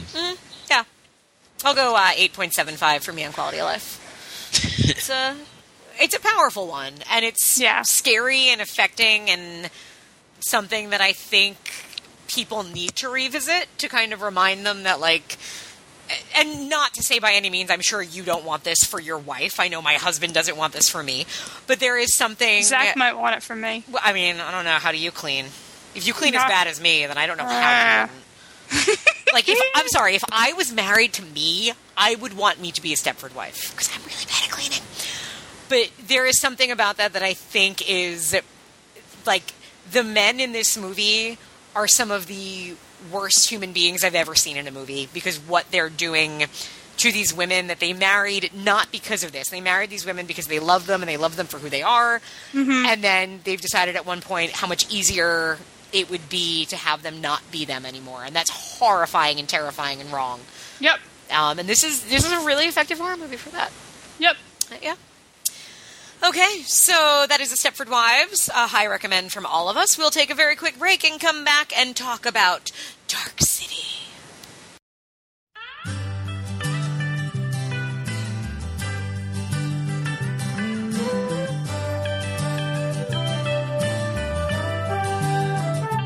I am woman, hear me roar in numbers too big to ignore. And I know too much to go back and pretend. Cause I've heard it all before, and I've been down there on the floor. No one's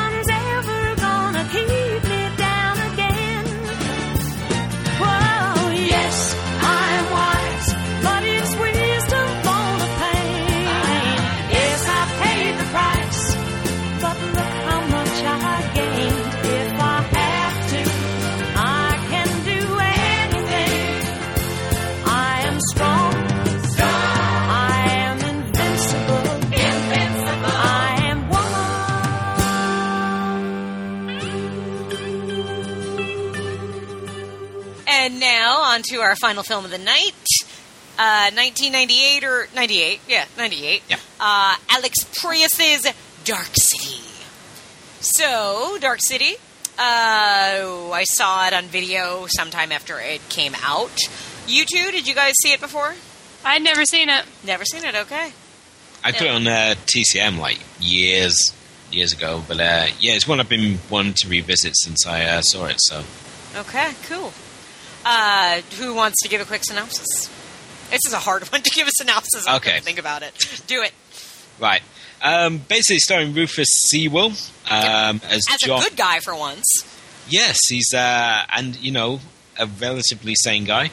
Um, he plays John. Um, basically, he wakes up naked in a hotel bathtub. As we His all have done at some point in life. Yeah, he's having the worst, the worst day possible because not only has his memory's been erased, he's got a murdered prostitute on the bed. Not like any of us have been there before. Yeah. Um, and he's basically found out he's been framed for a string of brutal and bizarre murders and finds himself not only on the run from the police, but also the strange trench coat clad men known as the Strangers as he tries to piece together his missing memories in this city of eternal darkness. Yeah, this very dark city, if you will. Uh, this is a mo- so this came out a year before The Matrix, um, a little bit after, I guess, The Thirteenth Floor. Um, and I mentioned both of those movies because I What's feel the thirteenth floor? Thirteenth Floor was with um, the poor man's American Clive Owen, uh, Craig Bierko. I'm searching it right now. It's uh, it has like a kind of similar feel and look and story to this. Now. I keep just keep finding the thirteenth warrior, but I don't think that's. It's wait. not the Thirteenth Warrior. It is a building, and there are thirteen floors, and it's a similar. Have you, Elwood? Have you seen the Thirteenth Floor? I've, I've seen it, but not for like a long time. I know that everyone got very excited over the sort of twist because you're never sure whether you're in this virtual Oh, reality. there world. it is. Yeah. It kept bringing me to the Three Musketeers. Emily, we've talked about this movie before. We have. I've never I watched it. it. like a Yeah. year or two ago, and probably Yeah. mentioned it. Yeah, I've never seen it. Vincent D'Onofrio's in it. I'm on board. I don't remember him in it. I don't know. It says he's in it. I believe you, but it's it has like it's just a similar. There was this kind of period in the late '90s, I guess, where you had, for whatever reason, and maybe the internet. Let's just say it was the internet.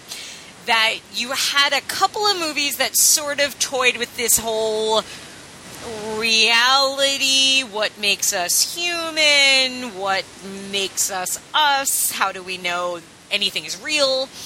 Um, so it's just interesting to me that you had this random small period of filmmaking where a lot of different directors were interested in this. And this movie, Alex Proyas had made before this, he had done The Crow, which I've Yeah. never seen actually. Um, I don't like it. you don't like The Crow? No. Okay. So, I have nothing did you say say you that. haven't seen The Crow? I have never seen The Crow. oh, I only saw it like um a year or two. Well, no, that's wrong. Like three years ago. okay. It was a recent watch for me. It didn't work. Right. I mean, I'm just going to say straight off. I mean, The Crow is very much set in the same world as Dark City. Yeah, that was It's my 'cause he- understanding.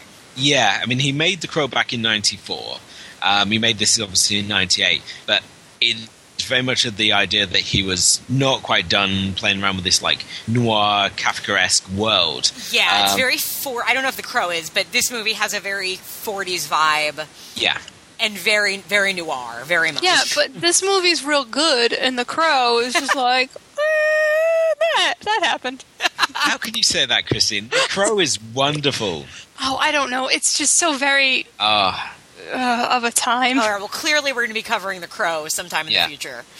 I tell you what, the the whole cityscape though reminds me really. There's three films it brought to mind. Uh, the first being Terry Gilliam's Brazil. Oh yeah, Um, definitely. Then Fritz Lang's Metropolis. yeah, And more randomly, and this is only when I on this last watch I did. Um, it reminds me really of Streets of Fire. oh yeah, I could see that. The uh, city, the city streets, especially, it's like they borrowed the same sets. Yeah. Never would have thought of that one, but I could see it. The, I mean, it's very, uh, which I haven't, uh, uh, not just Metropolis, but is it, um, what's the other one? Is it M? Like, there's definitely like a couple of those like German expressionist films that are very heavily here. And even Kiefer Sutherland's character's name, I think he's named for somebody of importance in one of those films, I believe. I really looked into this, guys.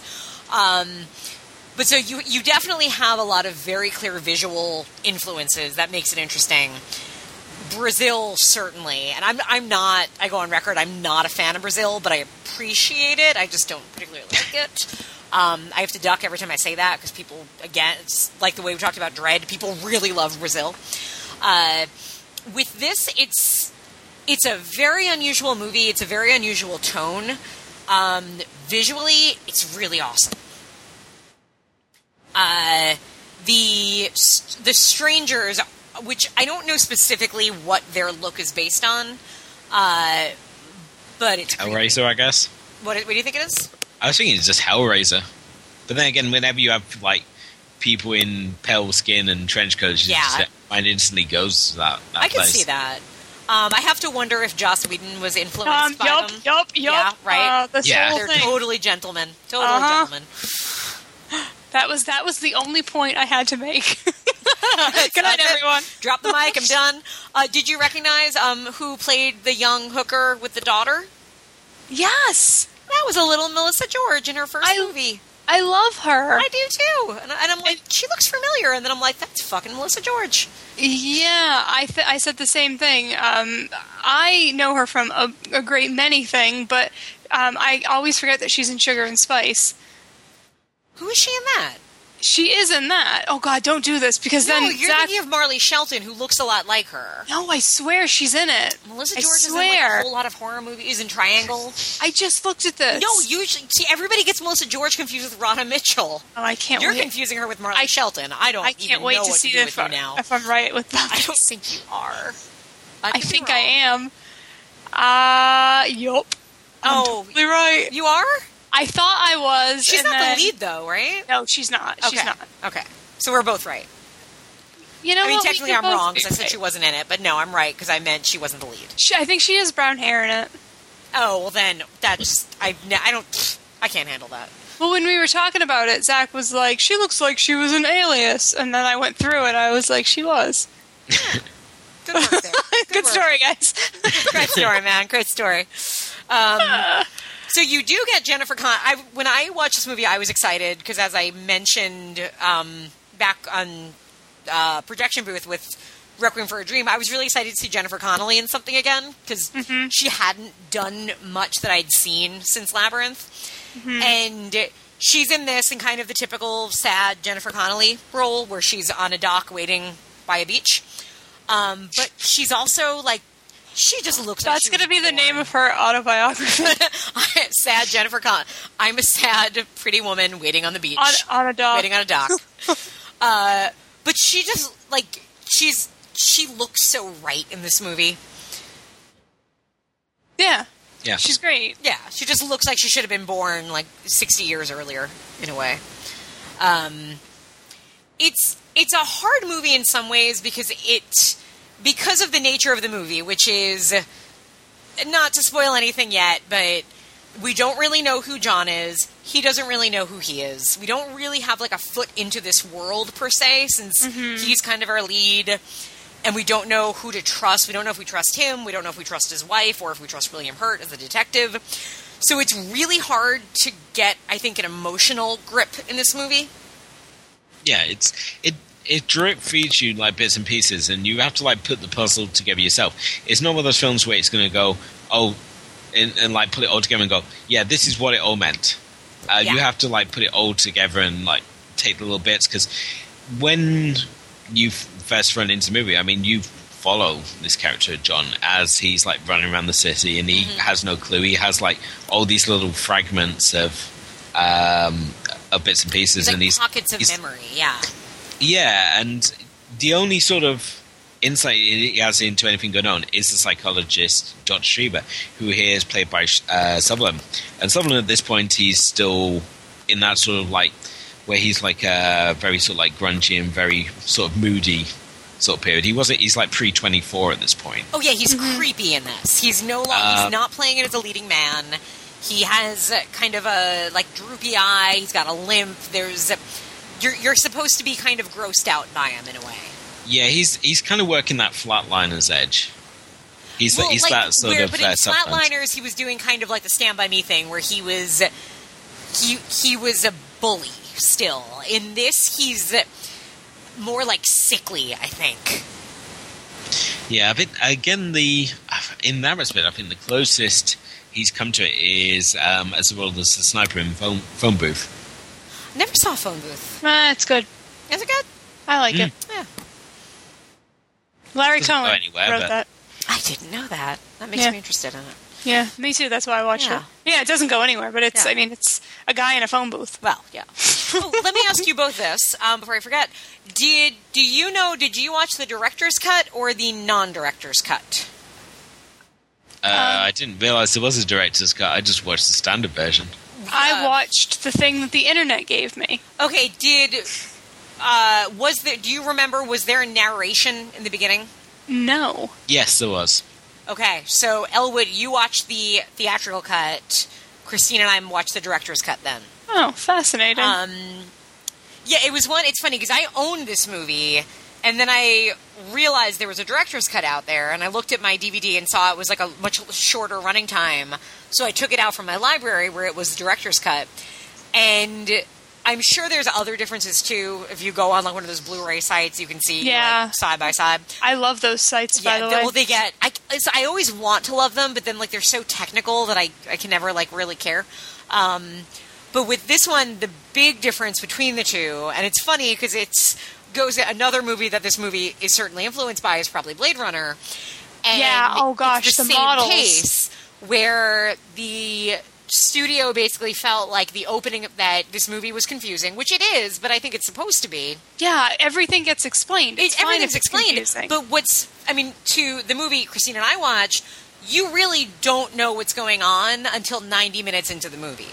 Oh, as really? far as the who are these things, what's actually going on, really we have we don't know until 90 minutes in when it's explained to us. In the theatrical cut, I believe the opening narration basically tells you what's causing this world to be what it is.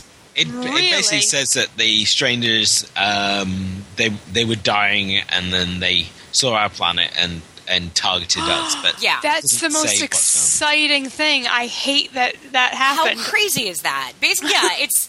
I mean, it's aliens, which we, you know, if you watch the the theatrical cut, they tell you in the very opening. See, it's the scene that later I think Kiefer Sutherland says it.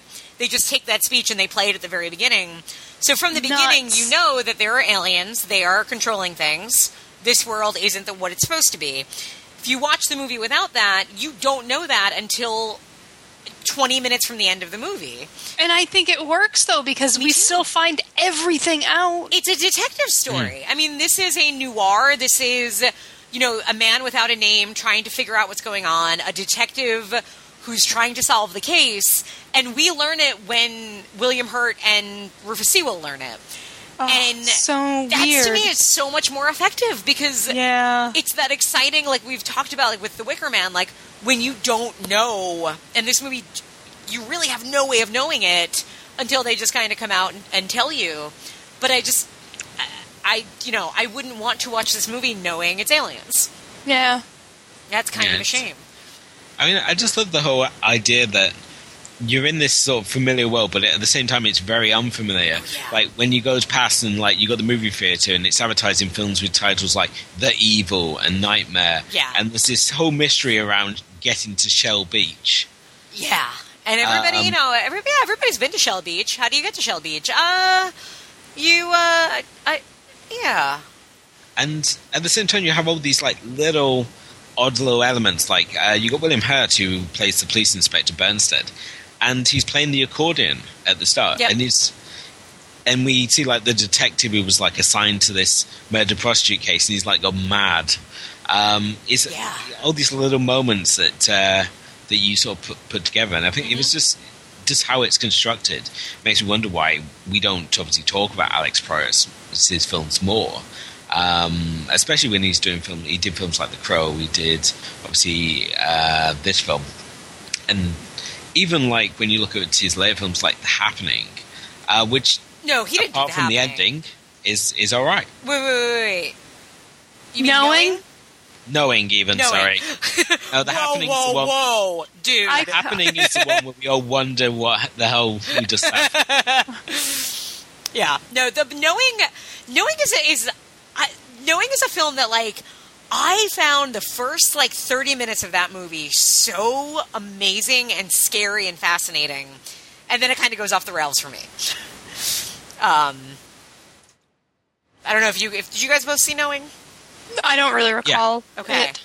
I mean, thought I movie watched had it, such but a strong opening and then kind of loses it, but yeah. it's an interesting one, and I think I think he definitely has grand ideas for movies. I think he's he has a lot of influences, and he he's proud of them. But he also has a lot of really original ideas. I don't know that he's made a masterpiece yet. I think he has one in him, but hasn't. I think this is pretty fucking close. do you do? That's awesome. Yeah. So hmm. why? Tell me why. What to you makes this a masterpiece? oh my gosh, it's it's it is very derivative and referential, but Yeah. in like the way that things should be. Mm-hmm. Like Because it's not specific in it being No. referential, which I like. but it and it and it builds a really wonderful world and it makes me sad that there's versions that people are actively seeing that spell everything Yeah. out because it you don't understand and it's good that you don't understand because it takes you 40 minutes to realize that the sun hasn't come out Mm-hmm. Yeah. or and and it you finally start to piece together like well what time period is this supposed to be in Right. and you feel as off kilter as everyone else because you don't know what's happening. Like, why did it seem like all those people just woke up when he walked in? Mm-hmm. Like, it's great that you don't know, and there is there is eeriness and unsettlingness in in the not knowing. And then when you finally do start to see more, it is compelling. It's not. It doesn't make you lose interest. It makes you want to know more. And even when they lay everything out, you're like, "What?" Yeah.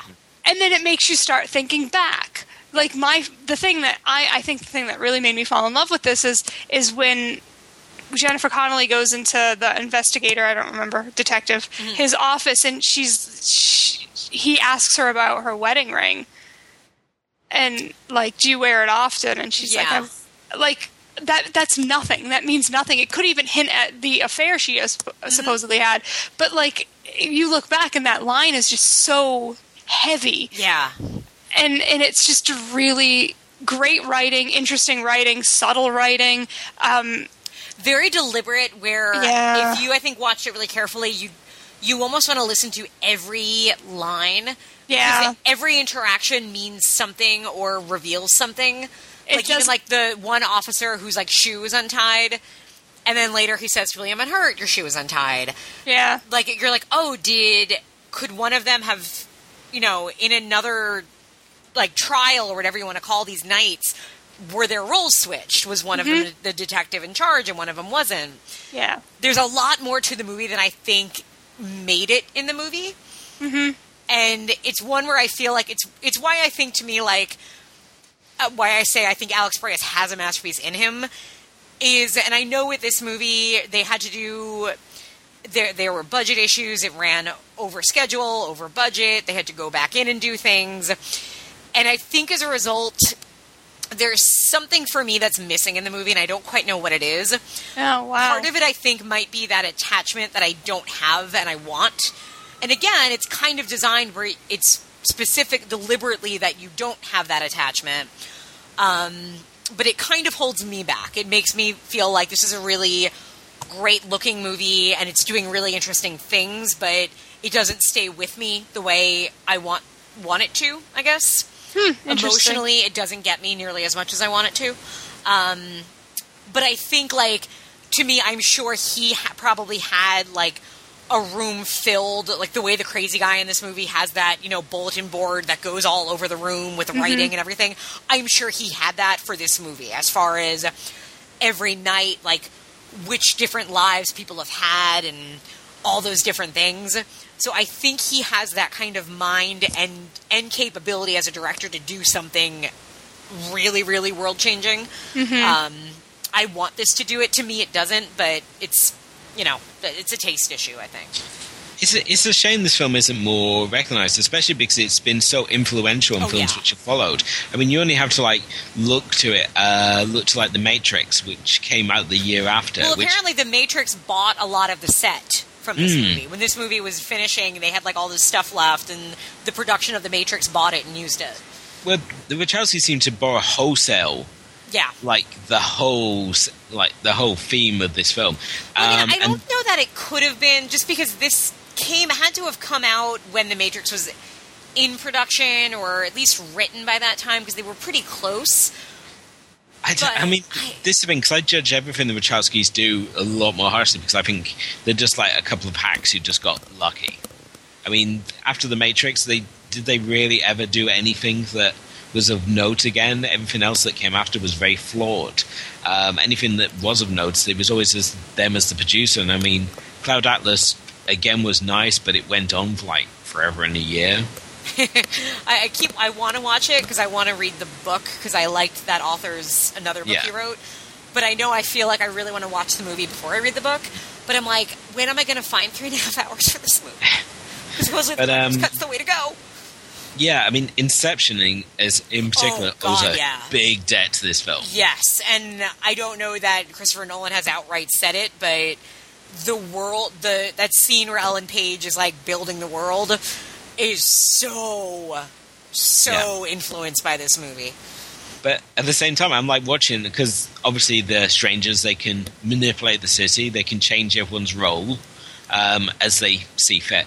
And every time they like move in buildings, there's a scene where he's being chased by a building, and I couldn't help but feel the opening of Monty Python's Meaning of Life with the pirate accountants, and that was what instantly sort of like came to mind. But um, the strangers themselves, one of them's played by well UK um, celebrity uh, Richard O'Brien. Sure, riffraff.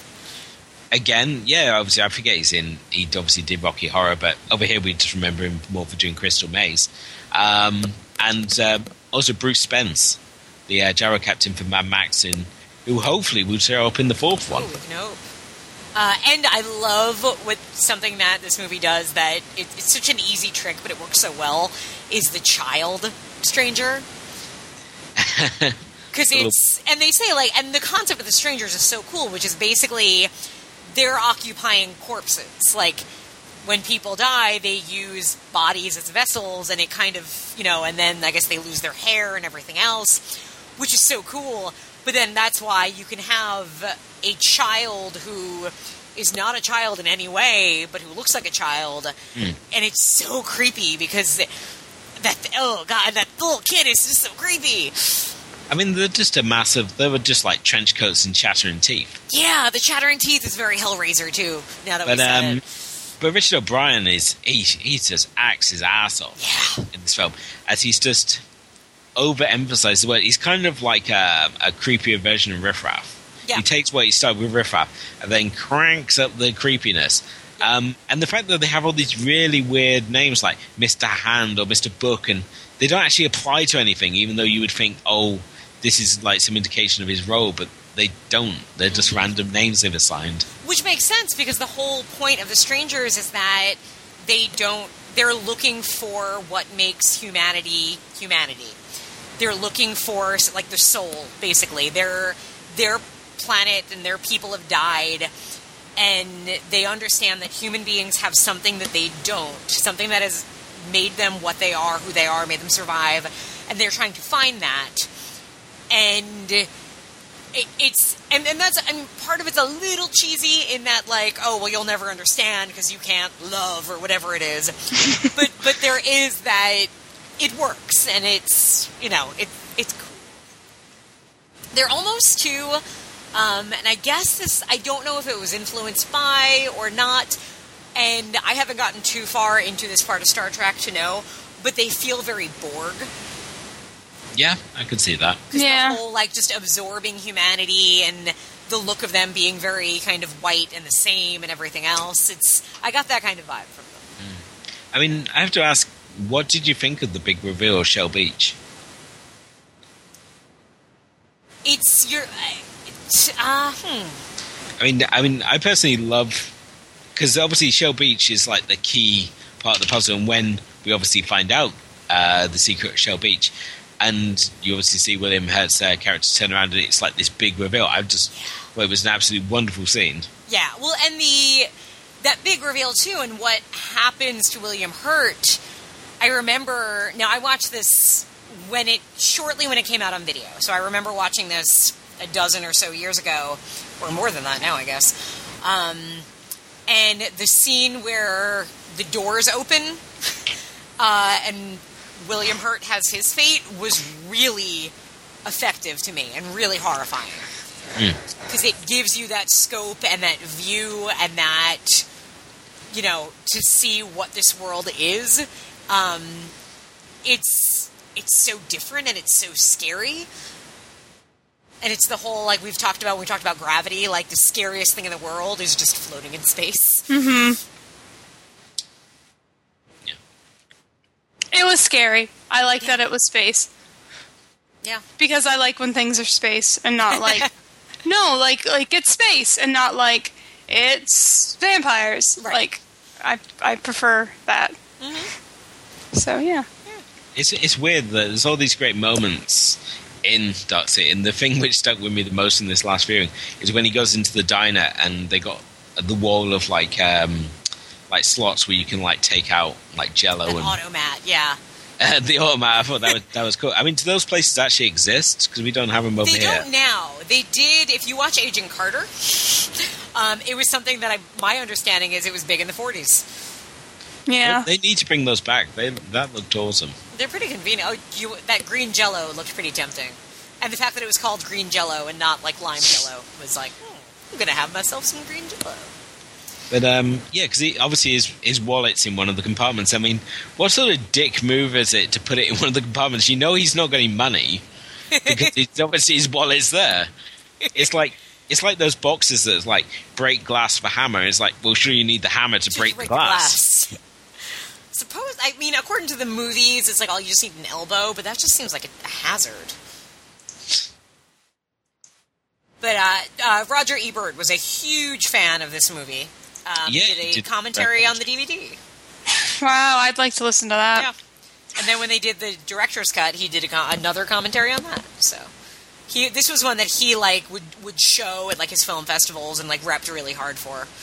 Um, so there was you know one champion for this movie, but it it did not do well, and you can understand why. How the Yeah. hell How do do you market this? Yeah. Yeah, you can't. You shouldn't be selling it as an alien movie because you're kind of revealing what makes it interesting. Although then the movie does it itself, and it is not. You know, it's not Independence Day, and it's not a horror movie. It's that really hard place in between, which is fine unless your movie cost a lot of million dollars, which this one did, and then you just have to accept the fact that you're not going to make your money back on it. Mm-hmm. But that They kind of just tried to piggyback on the success of The Crow. Um, It was sort of like because everything it was like oh from the director of The Crow, Yeah. and it was like oh look how dark this is. It's like City of Lost Children and yeah, those those sorts of movies. So, but yeah, it- it's not an easy no. movie to uh, to try and sell, and the the set the images they've chosen on the back cover don't seem to make it uh, seem any more accessible. and you didn't have anybody that could pull in an audience. I mean, William Hurt is always a respected actor, but has never been a box office, you know, clout. Jennifer Connelly was not. Nobody, everybody would be like, "Oh, that's is that the girl from Labyrinth?" um, and Rufus Sewell was usually the dick in movies, and still is usually. And it, that's something fun on the the DVD. Has um, a pretty extensive um, documentary about the movie, and they it goes on and on. I actually couldn't finish it because it kept going, but um, he talks a lot in it, and he it's funny because he seems like a really nice guy, but like, everything I see him in, I feel like he always plays a dick Yeah. and like a royal dick, like not just like a jerk. Like he's playing like an evil, like bless and Bless the Child and A Knight's Tale, where like no, he's a sociopath, and he's got those bug eyes, but he actually seems like a pretty funny guy. And he's an interesting choice because of his remoteness, I think. He's interesting to watch, but he's not easy to instantly um, sympathize with. Whereas William Hurt has that very openness about him that it's easy to kind of feel like he's a good guy. With Rufus Sewell, Sewell, however you say his name, it, you don't know, and you don't know right away that he didn't kill women, and he doesn't know that he didn't kill women. And it's, again, kind of like the way we saw with Katharine Ross being not necessarily the first person you would pick for that kind of movie. I think Rufus Sewell is the same in the same boat, and I think it does work for the movie ultimately. But it's an it's an interesting choice. Yay. Okay. Thanks for making me watch it. I'm yeah. Well, well, you know, I can't remember why I enjoyed picked it. Elwood, was this on your list? Yes, um, okay. I, sent, I sent you a list, a list over there, and I was like, I was really surprised that you picked it, picked this one of the uh, films I sent you. I thought you would go a different direction, Mm-hmm. but uh, I'm glad that you did. I'm, I'm especially glad that uh, you enjoyed it, Christine, because it's always the worst thing. Like when I was doing the Limecast. It, Yeah. the Limecast, I'd like pick Staples and Tales. us like, "This is going to be the movie everyone's going to love," and they're like going to go, "Oh, didn't see it?" No, and no, it was just four guys just like beating me verbally Aw. over how much they hated, well, me for making them watch it, and two for This how is bad like when I must they hate picked that movie. Freeway. But We've uh, seen yeah, I'm America, glad- we're like, this is stupid. Emily's stupid. Why is Emily Yeah. so stupid picking her I- stupid movie? I think that was a direct quote. It was. Yeah, no, I Why have is it on the, Emily on the back of the ep- that episode box that I made. Yeah. So it is. It's a gamble sometimes. Yeah, But well, yeah, I because I hadn't seen it since in such a long time, and I really wanted to see it again with with new eyes. Uh, and then I kind of just because I think there are uh, when it comes to the like it's not really a pairing for step for Stepford Wives, but they do share that idea of somebody man- that puppet master thing of somebody manipulating you. Mm-hmm. And with this one, it's it's there. It's not. Um, they don't go so far into it, but the idea that well, nobody really knows who they are because every night the strangers might change them, and they might take you from being rich to being poor, and from being a faithful wife to not being faithful, and from being a regular guy to being a killer, and that sort of lack of control over your life.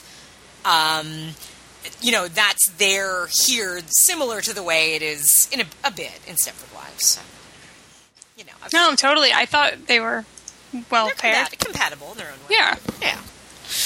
Uh, this movie also has a really good big score. Mm-hmm. Like it's very like Holst the planets, like very just classical and giant, and the kind of movie that like gets you like, oh, this is an important scene, but in a, in a cool way, not in a distracting way. I thought I thought it was a little overwhelming in places.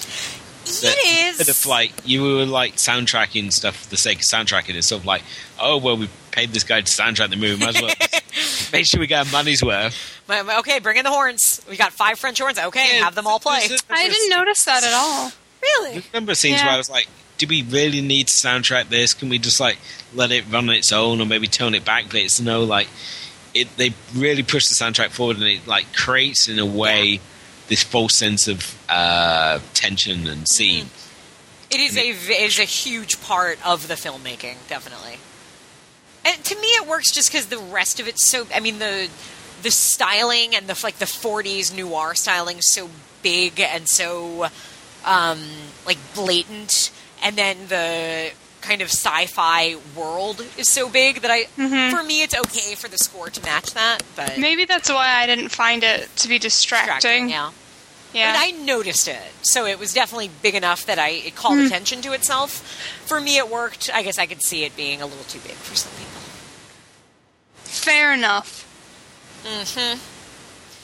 But yeah, anybody have uh, more to say, or uh, should we No, wind it down? I, and it's a, it's a hard one because you obviously want to discuss the various elements, but at the same time, for those who haven't seen it, you want to kind of leave something there for them to uh, to enjoy rather than thinking they've seen it already. So yeah, Yeah, I think I said a lot. I do like it, and um, for lots of reasons that I said already.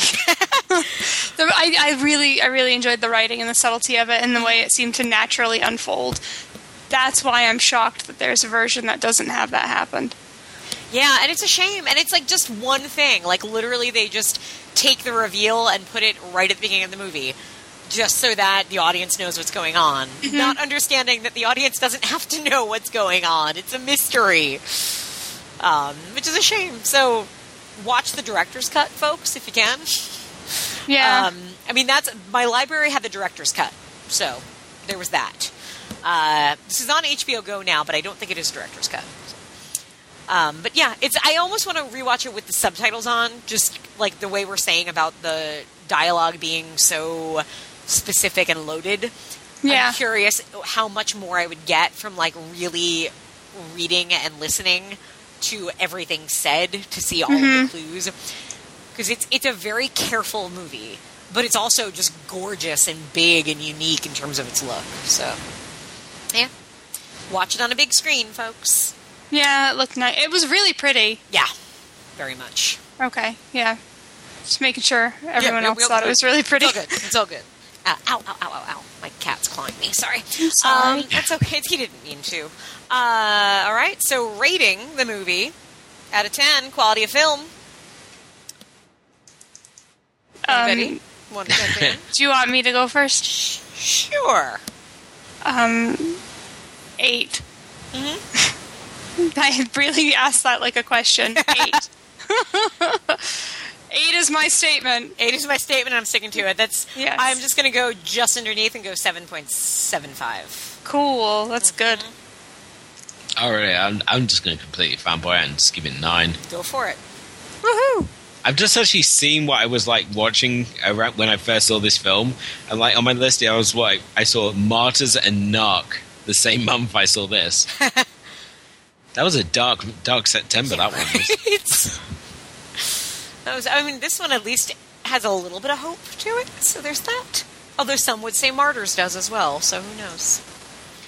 Yeah, it was. Oh god, it doesn't. I think yeah, it was just just going on. It just seems to get dark, so I'm going to stop looking at what I've viewed. It's like, oh no, we did look at pieces. I think I managed two reviews like the month after, so Okay. had that effect. So I managed to watch Alpha Dog and Pieces. So Well, Pieces is joyful, even if it involves a lot of people dying. yeah, I It's think funny that was the turning point. So Yeah. All right, and quality of life made by the movie. Um, I mean, for me, I think this movie's really interesting and really loaded with cool stuff, and I kind of want to give it a ten just for um, influencing Hush of Buffy. Uh, but still, for me, there's something like I said, there's a detachment I have with it that I find it hard to get fully into. So for quality of life and such, I'm going to go seven point two five. Interesting. Eight. Okay. uh, I'm still going to stick with nine. I think it's it's too influential. It's too unique um, for for you to sort of just lump it as it being just another sort of sci-fi Yeah, thriller. yeah. It, Especially it when it came stands out with so, so, much on its own. Yeah. And the fact that it was so endorsed by the grand poobah of Mm-hmm. film criticism himself. Um, I mean, this and Citizen Kane are like the two films. I think this and I suppose you could say Heaven's Gate would be the third. Um, but um, yeah, I think that if the, you want any more sort of uh, shining endorsement for your film, get had have Rod- Roger Ebert get behind it. It's a little hard to do now, but I know. you know. Get Zombie Ebert to get behind it. Exactly. Get you know, get a stranger to go into Roger Ebert's body and then endorse your film for you. And there you go. All right, so that was our take on Dark City, uh, both the director's cut and the theatrical cut, uh, which we clearly recommend. So go Yeah. check on it. Um, before we say our goodbyes, uh, we would let Netflix instant recommends. Starry Eyes. I figured. Uh, Christine, why do you recommend Starry Eyes? Oh, I really liked it. What did I thought good? it, I I thought it was going to be like really oh gosh overused word time. I thought it was going to be really hipster and cliche. Mm-hmm. Um, but it like if it is, it's in service of the story they're telling. Yeah, yeah, yeah, yeah. It's really good. It's really fun. It's really affecting. It's fucking body horror, which oh God, yeah. had I known it was going to be that bad, I may not have watched it. Well, because it, takes its time to tell you it's going to be that Oh, too. it made me straight up sick at some parts. I couldn't watch. Like I, I kind of had my head turned. Like, tell me when it's okay to look. It was so gross, but it was really good. And that the actress whose name I made a point. Alexandra Essoe, I think. maybe I made a point to remember it and then forgot it. But she was so She's fantastic good. in it. Boy, it was good. It's um what I I like two things really much like a lot about it. One of them was that the fact that it it like started the story and ended the story at a point that I think other movies wouldn't have. I think other movies would have gone past that or started earlier kind of thing. And this like just the timing of it like I was surprised when things happened. Yeah. Um, but that was to its benefit because it surprised me. And the other thing was like, and I feel like I've watched a lot of indie horror films recently that have done something pretty cool where they've had their lead character be a young woman who makes a lot of really fucked up decisions and not the right decisions, but just to, like, but I see why she does them. And I think that's the case in this movie. Um, Alice kills in Contracted. I thought the same thing. And I know some people hated Contracted, but I thought the same thing where it was like really strong female, like lead female performance, but that it was a character that was fucking up. Mm-hmm. But I understood why she was making those decisions, and I like that about it. And I like that about this one because I totally Yeah. got why she did everything. Yeah, and, and and it didn't. It was one of those scream at the TV kind of Yep, yep, yep. things. Like, why are you doing this? Stop it. Yeah, yeah, Yeah. Uh, it's a good one. Um, my Netflix recommend is a South Korean film that I really enjoyed. It's on Instant um, in the United States. I don't know if it is by you, Elwood, but it is a South Korean film called Flu, and Yep. it is sort of a sort of you know a kind of a contagion like movie where there's a flu and it's going around South Korea and it's really bad and killing That people and sounds stuff. terrible. it's yeah, it's oh yeah, you who doesn't like body horror might not enjoy it. No. Um, I liked it for a lot of reasons. One being that the leads are really engaging and likable and fun. There's like a, a little girl as a main character, and she's really good and funny and precocious, but not in an annoying way. Um, the pacing of it just moved well. It was very. It felt pretty realistic. Um, it just tied things together interestingly. It's a Korean film, so of course it's too long, but it actually, because it moves the whole time, it doesn't necessarily feel. It's still interesting the whole way through. Uh, so I think any, like, I mean, I love kind of virus movies. Um, so this was right up my alley, and I think if you're a virus movie fan, you'll like this one. So that's my pick. Uh, Elwood, do you have anything for? Uh, Um, I do. I mean, I've got a watch. It's not not on uh, Netflix, but because of what we have, which is just Drek, and what you have, which is all great. Um, but you can watch this film free over at Snag Films. ooh, okay. Um, and this one really came to mind. Obviously, I was looking for something to recommend, and when you were doing your top fifty rundown, I mean, we've known each other for like seven, going on eight years now. Yeah. And I never knew that the Delhi Dollhouse of Horror Nonsense was Koso because of the Emily Hunting doll. I'd never heard that story. The oh oh the um the the yeah. that your uh, sister created. I Yeah. never uh, knew that She was the chased reason me for with it. it. It was dark times. I still don't know where that doll is, by the way. We moved we moved houses when I was like six, and I saw that doll once in my my parents' current home. So I know it was there, but I've never seen it since. So I have no idea where it is. My parents still live there. Um, the film I'm going to recommend is called Of Dolls and Murder. It's uh, released in 2012. It's the sole directorial uh, film by Susan Marks, and basically it's a documentary about about the birth of forensic uh, pathology um, and how CS, the CSI style of crime fighting came in. In particular, it focuses on Frances Glessner Lee, who made these little doll uh, dioramas called nutshells. I have heard of this movie, and I totally forgot about it because I remember Um, hearing about it, and being like, "This sounds awesome," and then I never remembered to check it out. Yeah, I mean, I was drawn in because of obviously the doll house idea. I thought, why And so people making dioramas. doll dioramas of Yeah. murder scenes? Um, and this is what they train detectives on. And the film also looks at uh, things like CSI. Um, they go, to, they pay a visit to the body farm, Ooh, and they go to like um, a, a college where they're training these um, these these trainee detectives, and they like introduce these these nutshells, and it's like it's not a who di- who done it. It's like, well, what could have happened? okay. and it's absolutely fascinating. And the fact that Frances Glessner Lee, um, she was part of the Harvester dynasty, so she was came for money, and she created these uh, dollhouses, and she's seen as being the patron saint of um, of homicide detectives, essentially. That's so interesting. But um, it, if that doesn't entice you enough, it's also got narration by John Waters. Ooh, ooh, ooh, Uh, you are ev- speaking my language. every time they show a nutshell, he does the little background narration that they all come with. Oh, that's awesome. Um, and I thought he would like narrate the whole thing, but he only does these little bits of narration, and instead it doesn't have uh, that invasive style, which I know Christine doesn't like. and- right, right, right. Although if it was John Waters, she might like it. I mean, she should. But uh, I do yeah, like John Waters a lot. But uh, yeah, it's um, it's it's very interesting. I mean, it's only just over an hour long, so you can you can knock it out in a lunch hour or whatever. So. yeah. That's. I'm, I'm glad you spoke about that because I remember writing that movie down, and I've never remembered to go back to it. So I'm. Yeah, I mean, I mean, originally I was going to review or write something about it, but um, I just thought I'd come on here and share it with you Yeah, that's instead. fine. That's fine by me. Awesome. So. Thank you. Uh, cool. So remind the people, Elwood, where they can find you for future. Um, you can find me at From the Depths of DVD Hell. Um, elwood.blogspot.co.uk. Failing that, just put it into Google um, when all else fails. Um, you can also find me on um, Twitter at, at Elwood Jones. If you want to do the 1001 uh, film list, then uh, you can obviously find that on Letterboxd. If you just type in uh, 1001, um, just type in Mad Bad and Downright Stranger, come up. Awesome. Um, and obviously, the podcast is uh, is available on iTunes if uh, Nice. you want to download it, and you can also get it on.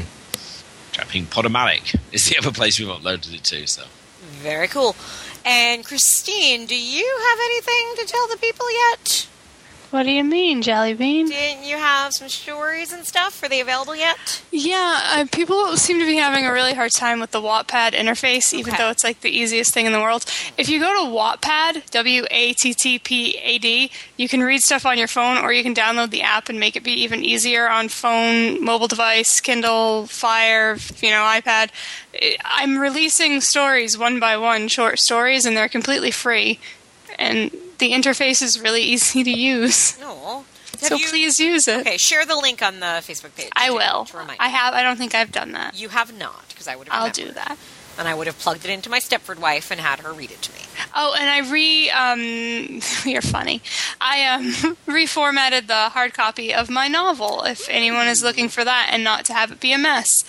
Um I, Emily, if you want a new one, I'll send you a new one. Ooh, I might. It's so much better, infinitely better. Okay. Well, the So other one, like I said, made me feel smart because it felt like I was reading a really big book. Yeah, it had it is half that size. Nice. Nice. So All right, so look for all of those things. We have no idea what we're covering next, but we'll figure it out at some point in time. we will. Indeed. Uh, happy Mother's Day to all the ladies out there. It's not Mother's Day in England, is it? Elwood? no, no, we're Okay. we, no. I think we've got it coming up. I'm trying to place where it is on the calendar now. So uh, yeah, no, it's uh, it's a nice weather. Everybody watch movies, and then go outside, and then come back in and talk about them on Facebook. That's how we roll. yes. So thank you again, Elwood, for joining us this evening. Oh, thank you very much It's for having a me on. Pleasure having you. yeah, thanks for stopping by. We feel so much classier whenever we get the Brits in here. I won't lie.